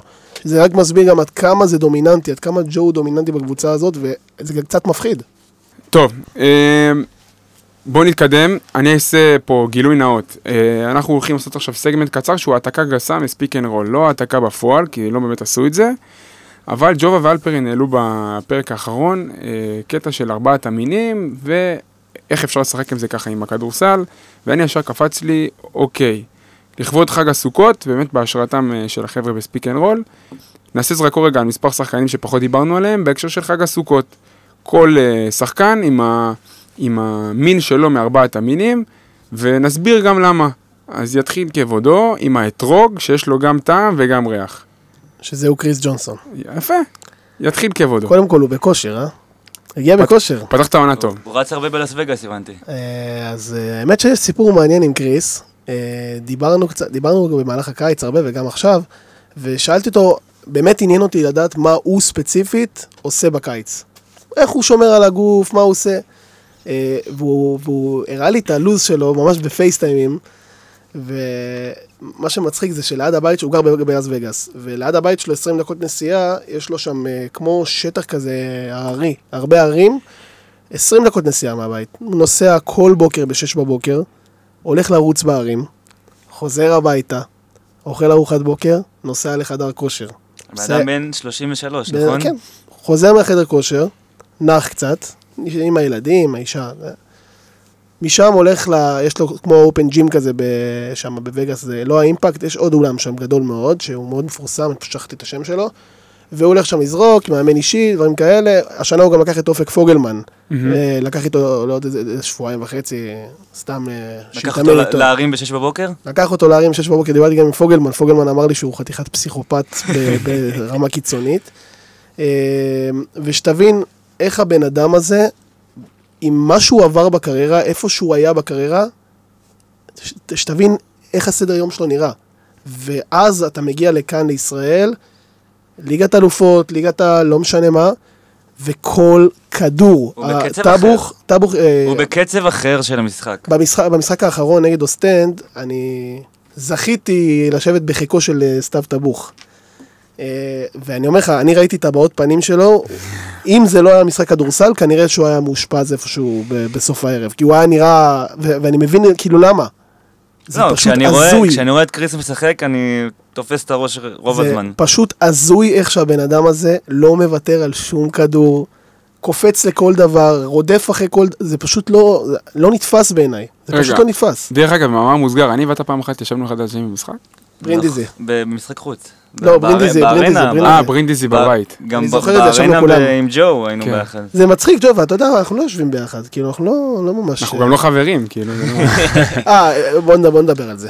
שאתם לא חברים? הם, לא, רוי וטאבוך, יש ביניהם קטע מוזר, כי עד לפני, תקנו אותי אם אני טועה, משהו כמו חצי שנה, טאבוך לא שמר את המספר של רוי בטלפון. לא, וטאבוך אבל טען, זה- זה- סריטה שלי. טאבוך, זה- בסדר. לא, טאבוך, טוען שרק מי ששמור אצלו בטלפון נקרא חבר שלו, ורוי לא היה חבר שלו באותו זמן. והם הכירו כבר איזה שנתיים, כן? אתמול בברכת יום הולדת כתבתי לו, אני מקווה שבשנה הבאה נהיה חברים. אה, אתם מה, ואתה... רגע, אבל הוא כבר שמר את הטלפון. לא, לא. שמרתי, ואני אז אפילו... אתה כבר חברים. אני אפילו אומר לו פעם בשבוע בוא נשב בבית קפה ביחד. וואו. אבל אל תגזים, אתה יכול פשוט לקבוע איתו לפני משחק ולחסוך. זהו, ש- אתה יודע lineup. עושה חזק. קצת רגיש מאוד, הוא נכון? נכון, עבר עליו, חזק ש- טבוך, אתה רוצה לא, לספר? האמת אני התגעגעתי לפודקאסט. גם באתי, אמרתי בוא נעשה, נחזק את האינסטגרם, נעשה עיצובים, נעשה דברים מיוחדים. אנחנו הולכים לעשות הרבה הפתעות בשנה הקרובה. אה, מילה שלך לבחור השני בסקירה שלנו, בחור שיש לו טעם, אבל כרגע בלי ריח. אה, קני קאג'י אתה מדבר. על לולב. על הלולב. אה, כן, כרגע, כמו שהזכרתי קודם, גודס אמר שזה אתגר להכניס אותו, כי כשהוא על הפרקט, כשאתה מוציא את מרווין ג'ונס ומכניס את קני קאג'י, אתה משחק סגנון שונה לחלוטין. אם עם, עם ג'ונס אתה משחק מעל הטבעות, עם קאג'י אתה פשוט מביא חפירות. לו לעבוד מתחת לסל, אה, חפירות אחד על אחד, הוא עושה את זה טוב, אבל הוא משנה לך את כל הסגנון של הקבוצה. אה, חוץ מזה, כרגע זה עוד מוקדם שוב, אבל אנחנו לא רואים אותו מספיק. אה, מרווח את המשחק, יוצא ל pick and pop, מקבל החלטות אה, עם הפנים לסל, ובדקות שלו על הפרקט, באמת אנחנו רואים ירידה משמעותית, אבל שמתי לב למגמה מעניינת, שהוא משחק ביחד עם מרווין ביחד, זה לא קרה הרבה, ושימו לב לנתונים, נגד לגיה ורשה, ברבע האחרון הם שיחקו 6 דקות ביחד וגם עוד 6 שניות, רצנו 15-0 בדקות שלהם ביחד על הפרקט. נגד הפועל ירושלים הם שיחקו רק 3 דקות ו-55 שניות.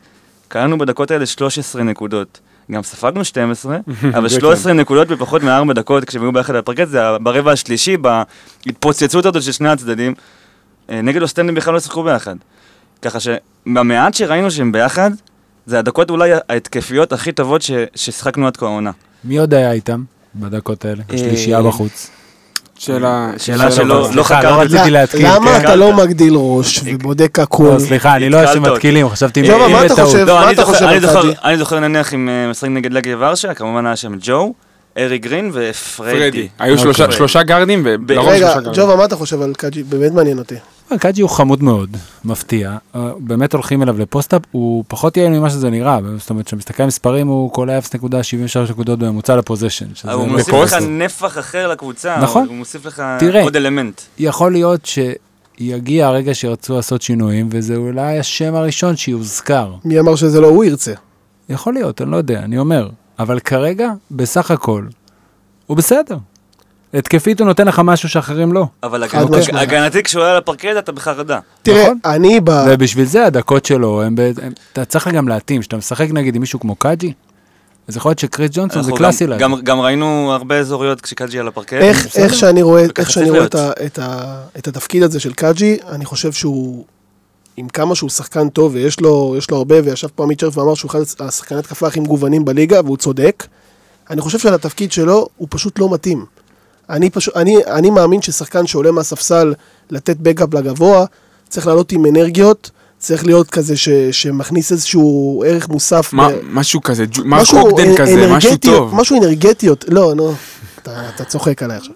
אנרג... משהו טיפה יותר אנרגטי, ו... וקאג'י פשוט, אחרי, מה, מה, שאני, מה שאני מקבל ממנו, רק כצופה, זה שפשוט הוא לא כל כך רוצה לשחק כדורסל. זה, זה פשוט לא, מה שאני מרגיש לא- ממנו. לא נראה לי ברמה הזאת. זה מה שאני מרגיש ממנו. לא, הוא כן, לא, הוא כן משדר שובע. הוא שבע מהאירוע. למה, אני חושב שהוא... אבל הבאת שחקן מ-35, בסדר. אתה צריך לקחת, לקנות את החבילה הזאת. והעלינו פה תה- תהיות לגבי הדבר הזה, אבל עזוב את זה שהוא כבד ברגליים וזה, אני לא מדבר על הדברים האלה. זה, זה, זה משהו שידענו ש, שהוא הגיע עוד. פשוט מרגיש לי שכשהוא על הפרקט הוא כזה, סוג של כזה עושה טובה. יכול להיות שזה גם, אתה יודע, המצב שלו בקבוצה. אני חושב גם, גם, גם אם גודס ירצה לשתף אותו יותר, זה לא יהיה אפשרי, כי הוא עושה הרבה עבירות, אה, ככה שהתפקיד שלו לא יתרחב יותר מדי עם הזמן. אני מאוכזב שלא בדקתי כמה, כמה סלים אנחנו סופגים כשהוא על המגרש. אני מאוד מאוכזב. אמ, עכשיו אני אגלה לג'ובה סיפור קצר, אמ, איך איידן דלטון, היוניקורן, גורם לי להפסיד כרגע 500 שקל. 400 רשמת. 400, זה... אתה לא 400, מעלה זה את זה יותר. זה? זה, הנה, זהו, זה- כתבתי זה יותר 400. מ-400. זה צמוד למדד הכסף. אה, אוקיי. זה- דרך אגב, אה, למי שלא לא מכיר, יש ממש חוזה מנוסח שהוא חתום עליו, שהוא אבל מה- כן, אנחנו להפסיד. רגע, בוא נשמע, מה. זה... אה, איידן דלטון הוא ההדס, יש לו טעם, אבל כרגע אין לו ריח. עכשיו, אני, מאוד אוהב את השחקן הזה, אה, גם אה, לפני כן ב-BCL אצל, אה, אצל אורן עמיאל, עקבתי אחריו והכרתי אותו בנימבורג. אבל זו שטות גמורה לקרוא לו unicorn. הוא ה unicorn, הוא ה unicorn, הוא לא unicorn. אה, כרגע אף אחד לא... דרך אגב, עכשיו זה מחזיר אותי קצת לדיון שלי ושלך. פתח את המשחק נגד אוסטנד, הדברים שהוא עשה שמה, בערב שהקליעה לא נכנסת. אייזיה יכל לעשות את הדברים האלה? התשובה היא חד עוד משמעית פעם אתם לא. חוזרים לפרק של אה, מיילס אה, מול... אה, רגע. במילה אחת, הכרעת הבוחר? מה, מי אני לוקח לקבוצה? כן. זה המיילס, ברור. וואו. אין שאלה. טוב, זה אני- שאולי היידן שחקן יותר מוכשר, חוסר הרבה יותר דברים, אבל... אה, טוב, 1-0 לטאבוך. אני רק אספר את הסיפור. אה, אני פתחתי את ה... אה, פתחתי בקיץ, ישבנו באחד מהבתי קפה, הכריזו שדלטון מעריך חוזה לעונה זה נוספת. באחד מהבתי קפה, יש רק בית קפה אחד בחולון. נו, תן לו. לספר את הסיפור כבר. 12 וחצי עוד מעט. ישבנו, ישבנו, ואני, נכנס בי איזה דיבוק של סירב לצאת, באתי ללחוץ להם ידיים על אנדר עובר 13 וחצי נקודות למשחק. וואו, איזה מגזים. מה, בכל המסגרות? מה כל זה? המסגרות. דלטון, אני אמרתי זאת תהיה העונה שהוא יתפוצץ. עונה, אה, ראיתי כאילו את הש... מה שהיה לו בנימבורג, שהוא המשיך לעונה שנייה, איך הוא הקפיץ את כל המספרים, והוא היה אפקטיבי בפלייאוף, וגודס מאמין בו, והגבוהים בהתחלה לא ימצאו את עצמם, ויהיו לו הרבה דקות. באתי ומאיר אמר לי, תשמע, 13 וחצי אנדר עובר, אני אומר אנדר, התערבו עם עוד חבר, והמפסיד צריך להזמין, אה, אני, אני, אני אחד והם שניים, כאילו זו התערבות של אחד מול שניים, מפסיד, אני מפסיד, מזמין את שניהם למסעדה. באזור, כמה התקציב שיש שם בתקציב לא בחוזה? משנה, לא- 400-500 שקל. אני כרגע רואה שאני הולך להפסיד בהתערבות. אה, אתה עם פרצוף של כאילו, זהו, אה, אתה הולך להפסיד בהתערבות. אבל אני רוצה רגע לדבר עליו, לתת כמה נקודות. קודם כל, מה שאמרתי, גם זרקתי עכשיו לטאבוך. הוא לא שחקן של, גם אה, ארז אמר את זה בשידור לדעתי, הוא לא שחקן של טריק אחד בקנה. אנחנו חשבנו שהוא שחקן של קליעה ותו לא, יש, כאלה שחשבו, אני לא חשבתי את זה, ובמשחק נגד אוסטנד וגם במשחקים מסוימים בפלייאוף של השנה שעברה נגד הרצליה, הוכיח שיש לו דברים אחרים שהוא יכול לתרום, גם אם זה התלישה והחדירה, גם אם זה מהלכים שהוא יכול לשחק לפעמים מעל הטבעות, הפו- ה possession בנגד אוסטנד שהוא חדר על ה baseline ונתן את ה- הריצה למתפרצת. הריצה שם למתפרצת, וואי, זה כל כך הצחיק אותי. למה? כי נכנס בו איזה... לא יודע מה נכנס בו. פלפל, שמו לו פלפל והוא רץ. רץ שם כמו... כן. וואו. עכשיו, אני, אני שואל אותך שאלה, מה תקרת הזכוכית שלו בתוך ה roster הזה לדעתך, והאם תקרת הזכוכית שלו כזאת גבוהה, עד כדי כך שאני יכול ב- ביום מן הימים לחתוך את אחד הגבוהים, להישאר איתו ולשחק עם שלושה גארדים, כמו שנה שעברה. אתה לא יכול. ואם לחולון הייתה את האפשרות להביא גבוה ישראלי, בכל שלב, איידן דלטון לא היה בקבוצה לדעתי. כן, זאת. אומרת, אם נגיד היה סתם נמרוד לוי עכשיו בהפועל חולון, אין שום צורך בהיידן דלטון. נכון. אבל אם זה מרון רוינה, גם. גם לא? אז את- במקום קאג'י אתה מביא גבוה שהוא יותר בתכונות, אתה צריך מישהו שבסקאלה של לצורך העניין בין דלטון לקאג'י, שיכול לשחק בחמש, יכול לשחק בארבע, יכול לתת לך דברים שהסנטר המחליף שלך לא נותן. יותר שחקן עם פנים לסל. אבל זה לא יהיה דלטון. דלטון עושה כמה דברים, קודם כל שלא ישחק עם הגב לסל. במשחק הראשון שלו, שזה היה דיז'ון בחוץ, נכון? מהמם. שנה שעברה, אוי, נורא. שמר אותו הלס, הלסטון באיזה חילוף, הורידו לו גב לסל, הוא הצליח לאבד את זה. Hmm. אותו דבר היה עכשיו נגד אוסטנד, היה מהלך כזה בבלוק שמאל, צד שמאל. הוא לא עושה את זה טוב, הוא עושה כמה דברים נחמד, הקליעה שלו מהירה, אפשר לחסום אותו כי הוא זורק ממאוד גבוה. נות, את זה הוא נותן, אחרים לא.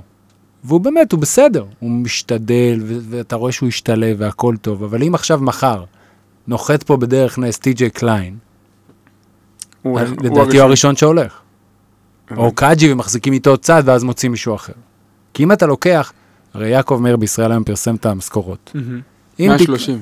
130. וקאג'י היה 100? לא, יותר. לא, יותר. יותר. 160. 160. אז אנחנו מגיעים ל-290. נגיד אתה מביא עכשיו את טי.ג'יי קליין, כמה הוא ירוויח? אנחנו כבר התחיל העונה. נראה לי שבסכום הזה, אם אתה שם את כולו על גבוה קצת יותר קשוח, אתה יכול, שחקנים שנפלטים עכשיו מה-NBA, free agents כאלה, אתה יכול למצוא יותר טוב. אני מבין למה אתה מחבב אותו, שומעים את זה, אתה מספר בכל הזה, יש דבר, אבל הוא גם לא מתאים לכדורסל פה. זה הוא אמר. הוא פשוט לא מתאים, את- יש שחקנים, תשמע, ארז למשל, תמיד מספר על יונתן שולברנד, שהוא הגיע להפועל תל אביב בליגה הלאומית, שהיה לו ברור שיונתן בליגה הראשונה יהיה יותר טוב מאשר בליגה השנייה. יש הרבה שחקנים יש כאלה, הרבה במיוחד שחקנים גבוה- במיוחד כאלה. גבוהים. נכון, ובמקרה שלו יש סבירות גבוהה שבליגות אחרות הוא יתאים יותר ויעשה מספרים של over 13 וחצי, מאשר בקבוצה ישראלית. טוב, אה, הנה לא. שאיפותיי אה, נמוגו. אה, עכשיו תורי. דיון קצת שיותר אה, ג'וסי. עוד יותר אה, מלנכולי. כן, אנחנו הולכים רגע... ג'ובה, לערבה. קח אותנו לערבה, אין טעם ואין ריח. אוקיי, הערבה זה שון דוסון. אף אחד לא, זה ברור לכולם שעד עכשיו זה לא עובד.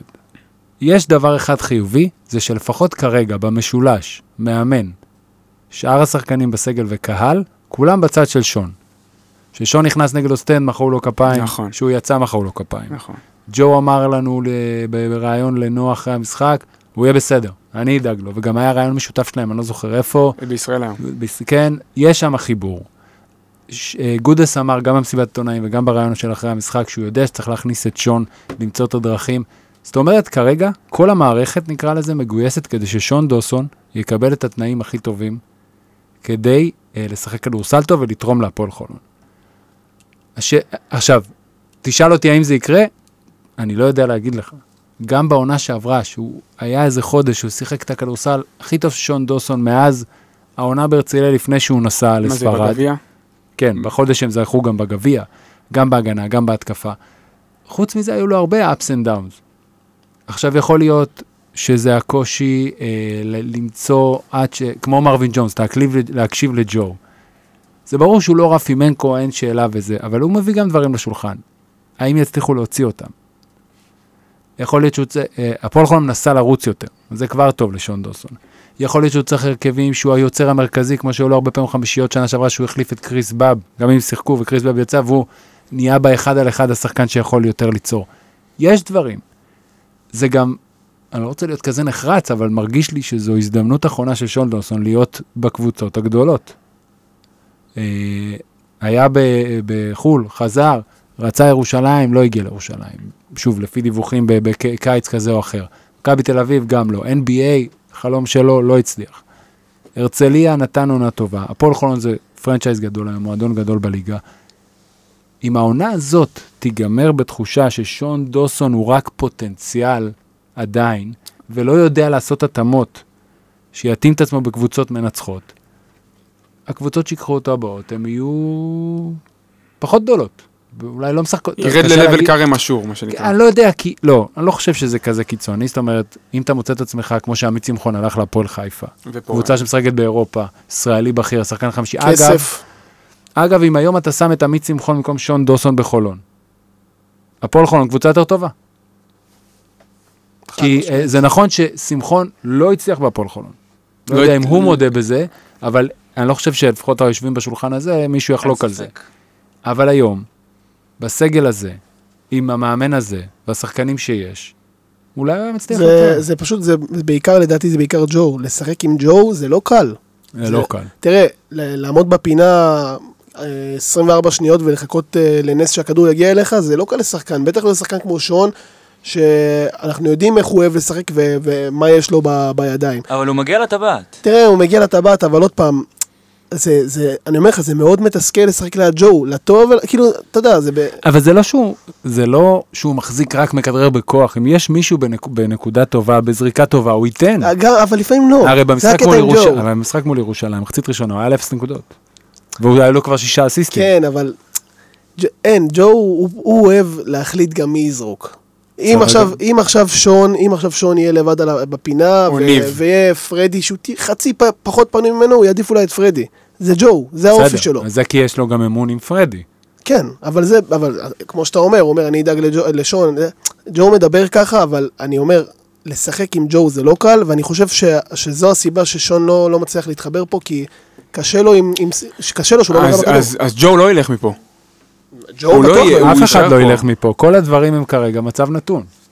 אז אה, המצב כרגע נראה לא טוב, זה בעייתי, אבל כולם מודעים לזה. כאילו הוא נראה, גודס בריאיון אחרי אוסטנד היה נראה אובד עצות, כאילו, הרים, אה, כאילו, שאלו אותו רגע על שון, והוא הרים אה, בסוג של מימיקת פנים אינסטינקטיבית כזאת, הרים את הגבות כזה למעלה, אמר כאילו, "אה, אני צריך למצוא את הדרך. נכון, כי אני חושב שהדרך פשוט לא, פשוט לא פשוטה. הדרך היא לא פשוטה. חמישייה או ספסל? החלטת מערכת. אם אתה שואל אותי, מה זה החלטת מערכת? בוא נתן, אני חושב שעדיף לו לעלות חמישייה. חמישייה? כן. עדיף גם לפרדי לעלות אני- ספסל, דרך אני אגב. פחות מסכים. אני חושב שהוא צריך להיות הכוח אש מהספסל. כי יש לו את היכולות האלה. ורק ככה הוא יכול להתבטא, אני חושב שבדקות שג'ו על ה- על שג'ו על הספסל, הוא בדיוק, חייב להיות שג'ו על. הפרקט. כי לעמוד על הפינה ולחכות לקליעה זה לא שון דאוסון. מסכים. אה, אבל מרגיש לי שהוא צריך עכשיו את הביטחון הזה של לעלות בחמישייה. כי אני עכשיו נכנס רגע לראש של שון דוסון מבלי שאני מכיר אותו. אני חושב שהוא חוזר הביתה, אומר לעצמו, "מה, פרדי בורדיון הוא שחקן חמישייה ואני לא? אולי זה- ייתן לו את הביטחון. גם פרדי לא רוצה להיות שחקן חמישי, הוא מעדיף להיות מהספסל. אז זה על אחת כמה וכמה. טוב, אה, לשיפורו ולהתקדמותו המהירה של שון, אה, נודה ונתפלל כולנו. בואו ניתן איזה טעימה קטנה לפני שאנחנו מסיימים רגע, באמת טעימה קטנה. אה, על הליגה, נעשה את זה קצר. אה, רשמים כלליים שלכם מהליגה, משהו שחשבתם, נקודות שאתם רציתם לראות מתחילת העונה. שמענו את הכל בספיק אנד רול, אני מפנה את כולם גם לשמוע שמה.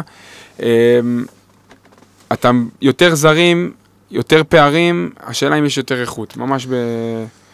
אה, עוד קשה קצת לומר, אה, אני חושב שגלבוע עשו עבודה ממש יפה בקיץ, הביאו שחקנים, באמת, כמעט, אני חושב שכל הזרים שלהם באמת ברמה גבוהה.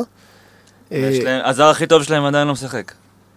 אז שזה גם עניין. דרך אגב, חוץ מג'וש פרקינס, שאני פשוט לא יכול לראות אותו משחק, זה פשוט, אבל הוא סותם חורים עד שלונדון. יחזור. התחליף, זה אה, משהו שאני לא יכול לראות. הפועל תל אביב, זה נגיד משהו שרציתי שנדבר עליו, כי זו קבוצה שיש סביבה הייפ רציני. אני, אני לא יודע, קשה לי לראות את זה מחזיק מעמד לאורך זמן. כאילו, זו קבוצה שהיא טובה עכשיו בפתיחת העונה, אבל אני מזכיר לכם ש... אתם מזכיר לכם את שנה שעברה, עונה, עונת כדורסל זו עונה ארוכה. לא יודע. באמת שאני לא יודע לגבי זה. אמ, אני ראיתי את המשחק שלהם נגד לונדון ליונס, לא קבוצה שהיא מדד למשהו בתצורה שהיא הייתה באותו משחק, בלי סם דקר, בלי טאריק פיליפ, זה לא, זה לא המדד, אמ, אבל משהו שם נראה שוטף, משהו שם נראה, לא יודע, הם באו מוכנים לעונה כמו שאנחנו התחלנו את העונה הקודמת. אה, הם- כן נכון, אבל הם אה, אה, כאילו, בקצב אחר. יש שם איזה הייפ, יש שם איזה משהו בריא, גם בקהל, וגם הכל מסתדר להם, אה, ג'יימס יאנג פחות התאים, פתאום הוא נפצע, מחפשים לו קבוצה אחרת, מביאים מקרה. שחקן הרבה יותר טוב. כן. הכל שם אה, מסתדר כמו שאז עם אוול פתאום נפצע הבאנו את דיזאו. נכון, יש דברים שלפעמים פציעה יכולה לסדר לך ליקויים בסגל מלכתחילה. אני חושב שגם יש להם חדר הלבשה מאוד חזק, וזה משמעותי מאוד. ג'קובן בראון שכבר ממשיך הרבה זמן, בטח תומר שחזר שמתחבר לבר תימור. וזה מאוד משמעותי באתגרים שמצפים להם. והם הקבוצה, אמרתי את זה בספיקנור, אני כרגע עדיין מאמין בטבעה? בזה. לא, עזוב מלבד השנייה בטבעה. יש לה את הסגל הישראלי הכי טוב בליגה. כן.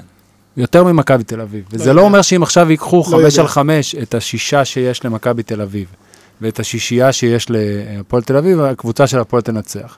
אני חושב שהם יותר משפיעים על הקבוצה שלהם, הרבה יותר דומיננטיים בתוך חדר ההלבשה ובארגון עצמו, ותורמים יותר לקבוצה. אני מאוד מאמין באיזון, וכאילו מרגיש לי בהפועל תל אביב ש, שאף פעם אין איזון, גם השנה אין איזון. יש שם שישה, שבעה שחקנים שהם חושבים לפחות לעצמם שהם צריכים לקלוע כל משחק 20 נקודות. וזה איכשהו בינתיים עובד. למה שישה שבעה? מי?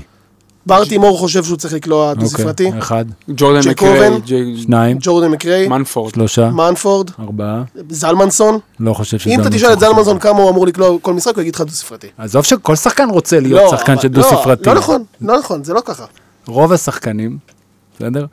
הם רוצים להיות שחקנים מובילים, אוקיי? מתוך רוב השחקנים האלה, חלק לא קטן מאמין בעצמו שהוא יכול לקלוע נקודות. זה שאתה מקבל את התפקיד שלך בקבוצה, בסדר? כמו פרדי בורדיון, כמו ניב משגב. אני חושב שאם תדבר עם ניב, אתה חבר של ניב, מה, הוא לא רוצה לקלוע 20 נקודות במשחק? יש הבדל בין רוצה לבין צריך. צ... בדיוק. והוא ובדיוק. חושב שהוא צריך לקלוע דו-ספרתי. כנ"ל טוקוטו, כנ"ל הורטון, לא חושב, לא יודע. זה לא הרושם שאני מקבל. פעם, זה, ברמה האישית זה לא אנשים שדיברתי איתם. מההיכרות האישית שלי עם, עם בר ותומר וג'קובן, ג'קובן בראון נראה לי שחקן, שמע, הוא כבר חמש-שש שנים לא, פה. הוא אז- חד משמעית, אין הוא לך לא ספק לגבי זה. אז הוא מבחינתו, זה לא נראה ש-20 נקודות זה מה שמעניין אותו. מבחינתו שמנפורד יקלע 20 נקודות. נכון. ג'ורדן מקריי, מסכים ב-100%. מנפורד עוד לא טעיתי על קלקנו, יכול להיות שאתה מנפורד צודק. אדיר בעיניי. תומר בעיניי, מה שראיתי אה, אותו תומר בהפועל אפילו תל לא אביב. אמרתי. אבל תומר לא, אני לא חושב שתומר כזה. הוא לא צריך לקלוע דו-ספרתי כל משחק? דו ספר... תשמע, מה זה? דו ספרתי 11 נקודות הוא יגיע כל משחק. אתה מדבר על השחקנים. שרוצים לקלוע 18 ומעלה. לא, עוד פעם, אמרתי, אתה- עזוב מה הם אומר, רוצים. אתה אומר מי- הרול פלייר שם. לא, אתה אמרת אין איזון, יש לפחות 6-7 שחקנים שרוצים. אתה אמרת רוצים, אוקיי, יש הבדל בין רוצים לצריכים. נכון, תומר זה מה שאמרתי גם. נכון, וגם את זה אמרת. תומר גינת וג'קובן בראון הם שני שחקנים, סבבה, הם יכולים לקלוע 20, הם יודעים את זה, הם יודעים מה התפקיד שלהם, המאמץ שלהם נעול. אם הם יסיימו עם 11 וזה ריבאונדים וההוא אסיסטים שבעה ומעלה, שניהם מסודרים. ולכן אני מרגיש שזה יותר מאוזן, אותם כרגע מהצד. יכול להיות שאני טועה ובחדר הלבשה כולם בוערים. הדבר הזה זה בדיוק מה ש- שאני טועה לגביו להמשך העונה. כי עכשיו זה סבבה, זה עובד טוב, אבל אתה יודע, הם משחקים בשני מסג- בשתי מסגרות, ו- ועונת יורקאפ זו עונה ארוכה. בטח שהליגה שלנו, גביע, לא יודע. נאחל בהצלחה לכולם, ובאמת אני חושב שכל שנה טאבוך כותב לי בוואטסאפ בתחילת ספטמבר, הליגה התחזקה, ואני אומר, יא, מה הוא רוצה? מה עם הפועל ירושלים? ו... ואני חושב שהשנה הליגה באמת, אה, אני חושב שהיא יותר מעניינת מבחינת, ה... מבחינת העניין של החץ הזה. בוא רגע נסתכל טיפה קדימה לסוף החודש.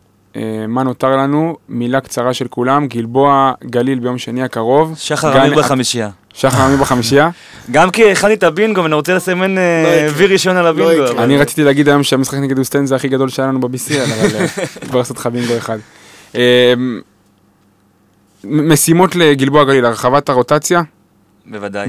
בסדר הזה, הרחבת הרוטציה, ואז ניצחון. לא, מי לא- לא נרשם? לא. אין דבר כזה דבר על כזה. חשבון ניצחון, אבל אה, תראה, אם אתה מרחיב את הרוטציה בחצי הראשון ואתה בפיגור 25 נקודות, אז לא עשית בזה כלום. אז מה? אתה לא רוצה, אתה רוצה לנצח, אבל מצד שני הקבוצה היא מספיק טובה, שגם אם היא נוסעת למשחק חוץ, היא גם נחה, כמו שאמרנו קודם, בהתחלה שישה ימים וזה, היא צריכה לנצח. אין סיבה שהרחבת הרוטציה תביא להפסד. אף אחד לא יקבל את זה. מי אתה לא רושם? מי לא נרשם? זו שאלה טובה. ה unicorn? מי לא נרשם? יש לנו קריס בנקר, ג'ו בנקר, גרין בנקר, מרווין בנקר. נשאר אחד. קאג'יו. זהו קאג'ו דלטון. אה, אני חושב שקאג'י יתלבש. לקשיחות של גלבוע ורמי אדר וכאלה, אתה צריך מישהו קצת. יותר fit. אה, וזה אומר שדלטון פעמיים לא נרשם בליגה. כן, הוא אבל אני חושב שהוא יודע זה. את זה. כן, הוא יודע את זה. לא, לא בהכרח. אה, כאילו. אני לא יודע, לא כאילו, דיברתי אני לא חושב איתו. שב... תראה, תראה, יש שח- תראה, אתה היית חווית את אדם, נכון? שנה שעברה. נכון. מהצד זה נראה שברור שהוא רוצה לשחק. אבל אדם הוא היחיד. אוקיי.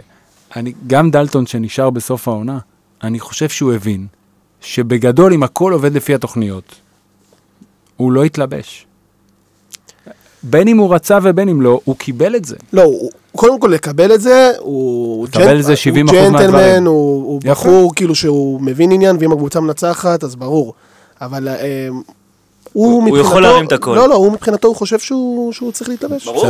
גמור, ברור. לא, השאלה, לא, הש- הוא- השאלה אם הוא- הוא יעשה פרצופים, השאלה אם הוא ירים את הכל. היה, השאלה- קרה, בטח, זה בסדר, יכול לקרות. בעונה שלמה ברור, אבל בשלב הזה של העונה, זה עוד לא... תראה, כשאתה פותח, ג'ובה, כשאתה פותח את העונה עם קבוצה, וכשאתה מגיע כ- כנספח, נכון, זה שונה. נכון. יש כאן. הרגשה שונה. אה, לקראת סיום רק, העתקה מהחבר'ה, עוד העתקה מהחבר'ה במכבי בול, under over, שבוע המוות בסוף אוקטובר, הרצליה וגלאטסראיי בבית, מכבי תל אביב בחוץ, אה, under over, אחד וחצי ניצחונות. אובר. אובר? שני מאיר. ניצחונות. אני עם ג'ובה. יאללה, אני גם איתכם. אתה יודע מה, בשביל האתגר. אה, לא, אתה אני- נגדנו בשביל אני האתגר. נגדכם. אז כמובן שאני אלך הפוך. הפוך אה, ממי? הפוך ממי? אתה רגע, אתה... אני אנדר. אז הוא אני עם הוא טאבוך. כבר לקח את ההפוך. אני, אני עם טאבוך באנדר. טוב, אה, ג'ובה, מודים לך שהגעת. תודה שהזמנתם, אני תמיד אוהב לבוא. אתה בן בית פה. אה, הד- הדוד מאמריקה, זה לא בדיוק הבן- זה לא בדיוק בן בית. אבל אני דוד מאמריקה עם שתי דירות? זאת אומרת, יש לי בית בארצות הברית כן, ואני כן, מחזיק פה כן, גם לא, בית? יש לך, אתה אוקיי. מגיע, אה, כל האחיינים מגיעים לראות מה הבאת מהדיוטי, עושים קצת כיף, מעולה. ודוד מאמריקה. כן, חבר'ה, בוא, אז אני אתן לכם סיפור לסוף, יאללה, לא הגענו ליורובסקט. תן סיפור. חלק מהסיפורים סיפרתי ב Speak and Roll, אני לא יודע אם את זה סיפרתי, אבל אני יכול להגיד שהסצנת כדורסל הכי הזויה שהייתי חלק ממנה, זה המשחק בין איטליה לסרביה וההרחקה של פוצקו. היידה. אתה יודע שהוא אהוב המערכת פה. זה מתחיל בצורה מוזרה, הוא מורחק עם הטכנית השנייה, הוא מההתחלה היה בטירוף, מחבק את השחקנים שלו, לגיטימי. הולך לספסל של סרביה, לוחץ ידיים לכולם, כבר משהו, זה, מסיים את הספסל, הולך לדנילוביץ', שיחק איתו בזמנו בבולוניה, מחבק אותו ומתחיל לבכות, הוא יוצא מהמגרש, זה לידי, נגיד, אני יושב פה, אתה עכשיו טבוך, ככה עבר פוצקו, הלך. טוב. סוף משחק, תמיד הייתי מגיע לקצה השני, האולם היה בנוי שיורדים השחקנים מצד אחד, ועולים מצד אחד, יורדים מצד שני, תמיד. מחכים, ב... בסוף, אני מחכה בקצה הרגיל של הסוף, אז כבר מתחיל לצאת הוידאו הוויראלי הזה, כמובן עם יאניס. וזה, שזה מטורף. אוקיי, פוצקו יוצא, קבוצה קרובה לאף אחת. עומד לידו אחד מה... זה, רק כאילו עומד, ופוצקו עוד עומד רגוע, ואיך שראיתי אותו רצתי, הבאתי את הצלם שלנו, אמרתי לו, אתה עומד פה, אתה לא זז, ואני עומד טוב. ואז הוא נופל על הברכיים, וזה היה בשידור, והכל, עד לפה בסדר. אז הוא רוצה להתחיל לעלות למגרש. ומלי אומר לו, "ת- אני לא מבין איטלקית, אבל בשפת הגוף אומר לו, תלך מפה. מגיע עוד מישהו מהמשלחת, כזה מרחיקים אותו, כי לדעתי הם לא ידעו אם מותר לו לעלות או אסור לו לעלות. הוא מתחיל להיאבק בזה בקטנה. ואז אה, דתו מסתובב וממש צועק עליו, תלך מפה. והוא לא הולך, ולא הולך, ושריקת ואז הוא מתחיל להתקרב ל... ללד, לשלט, ומחזיקים אותו בכוח. אתה רואה מאמן של קבוצה שניצחה, שממש רב מכות עם אנשי המשלחת שלו, ואז השחקנים הרי תמיד הולכים למרכז, שמים ידיים, חוגגים, הם, הם עשו את זה בשנייה וחזרו, למה? כדי שיוכלו לחבק אותו בפינה, והוא לא יצטרך לבוא למגרש. מדהים. עכשיו זה, מת- עכשיו, אני בתוך כל זה. אני עומד, מאיר מימיני עכשיו, זה פוצקו מימיני. אתה כבר לא יודע. עברה איזה רבע שעה מה שהמשחק נגמר וקלטתי מהלך פה. זה פשוט היה, זה הזכיר לך את נס ציונה נראה לי. עם דדס. לא בדיוק. זה היה אבל- פסיכי לגמרי. אם היית כזה קרוב, אולי היית גם אה, מצטרף אליהם עם הכרטיס אשראי, חוגג. לא, לא, לא. עבודה זה עבודה, אני לא חוגג עם ה... ביזנס ופלז'ר. בדיוק. טוב, תודה רבה לכולם. אה, תמשיכו לעקוב אחרינו בסושיאל, באינסטגרם, בפייסבוק, בטוויטר ובטלגרם. שיהיה לכולם סופש מוצלח וחולוני. חולון זה הסטייל, חולון זה דיבור, חולון זה חול שרמוטה וואלה אני מכור, חולון זה הסטייל, חולון זה דיבור, חולון זה חול שרמוטה וואלה אני מכור. אני מביא פה את הסטייל של חולון, חולון זה אטלנטה נגד חולון זה אטלנטה נגד, אני מביא פה את הסטייל של חולון, חולון זה אטלנטה נגד חולון כן.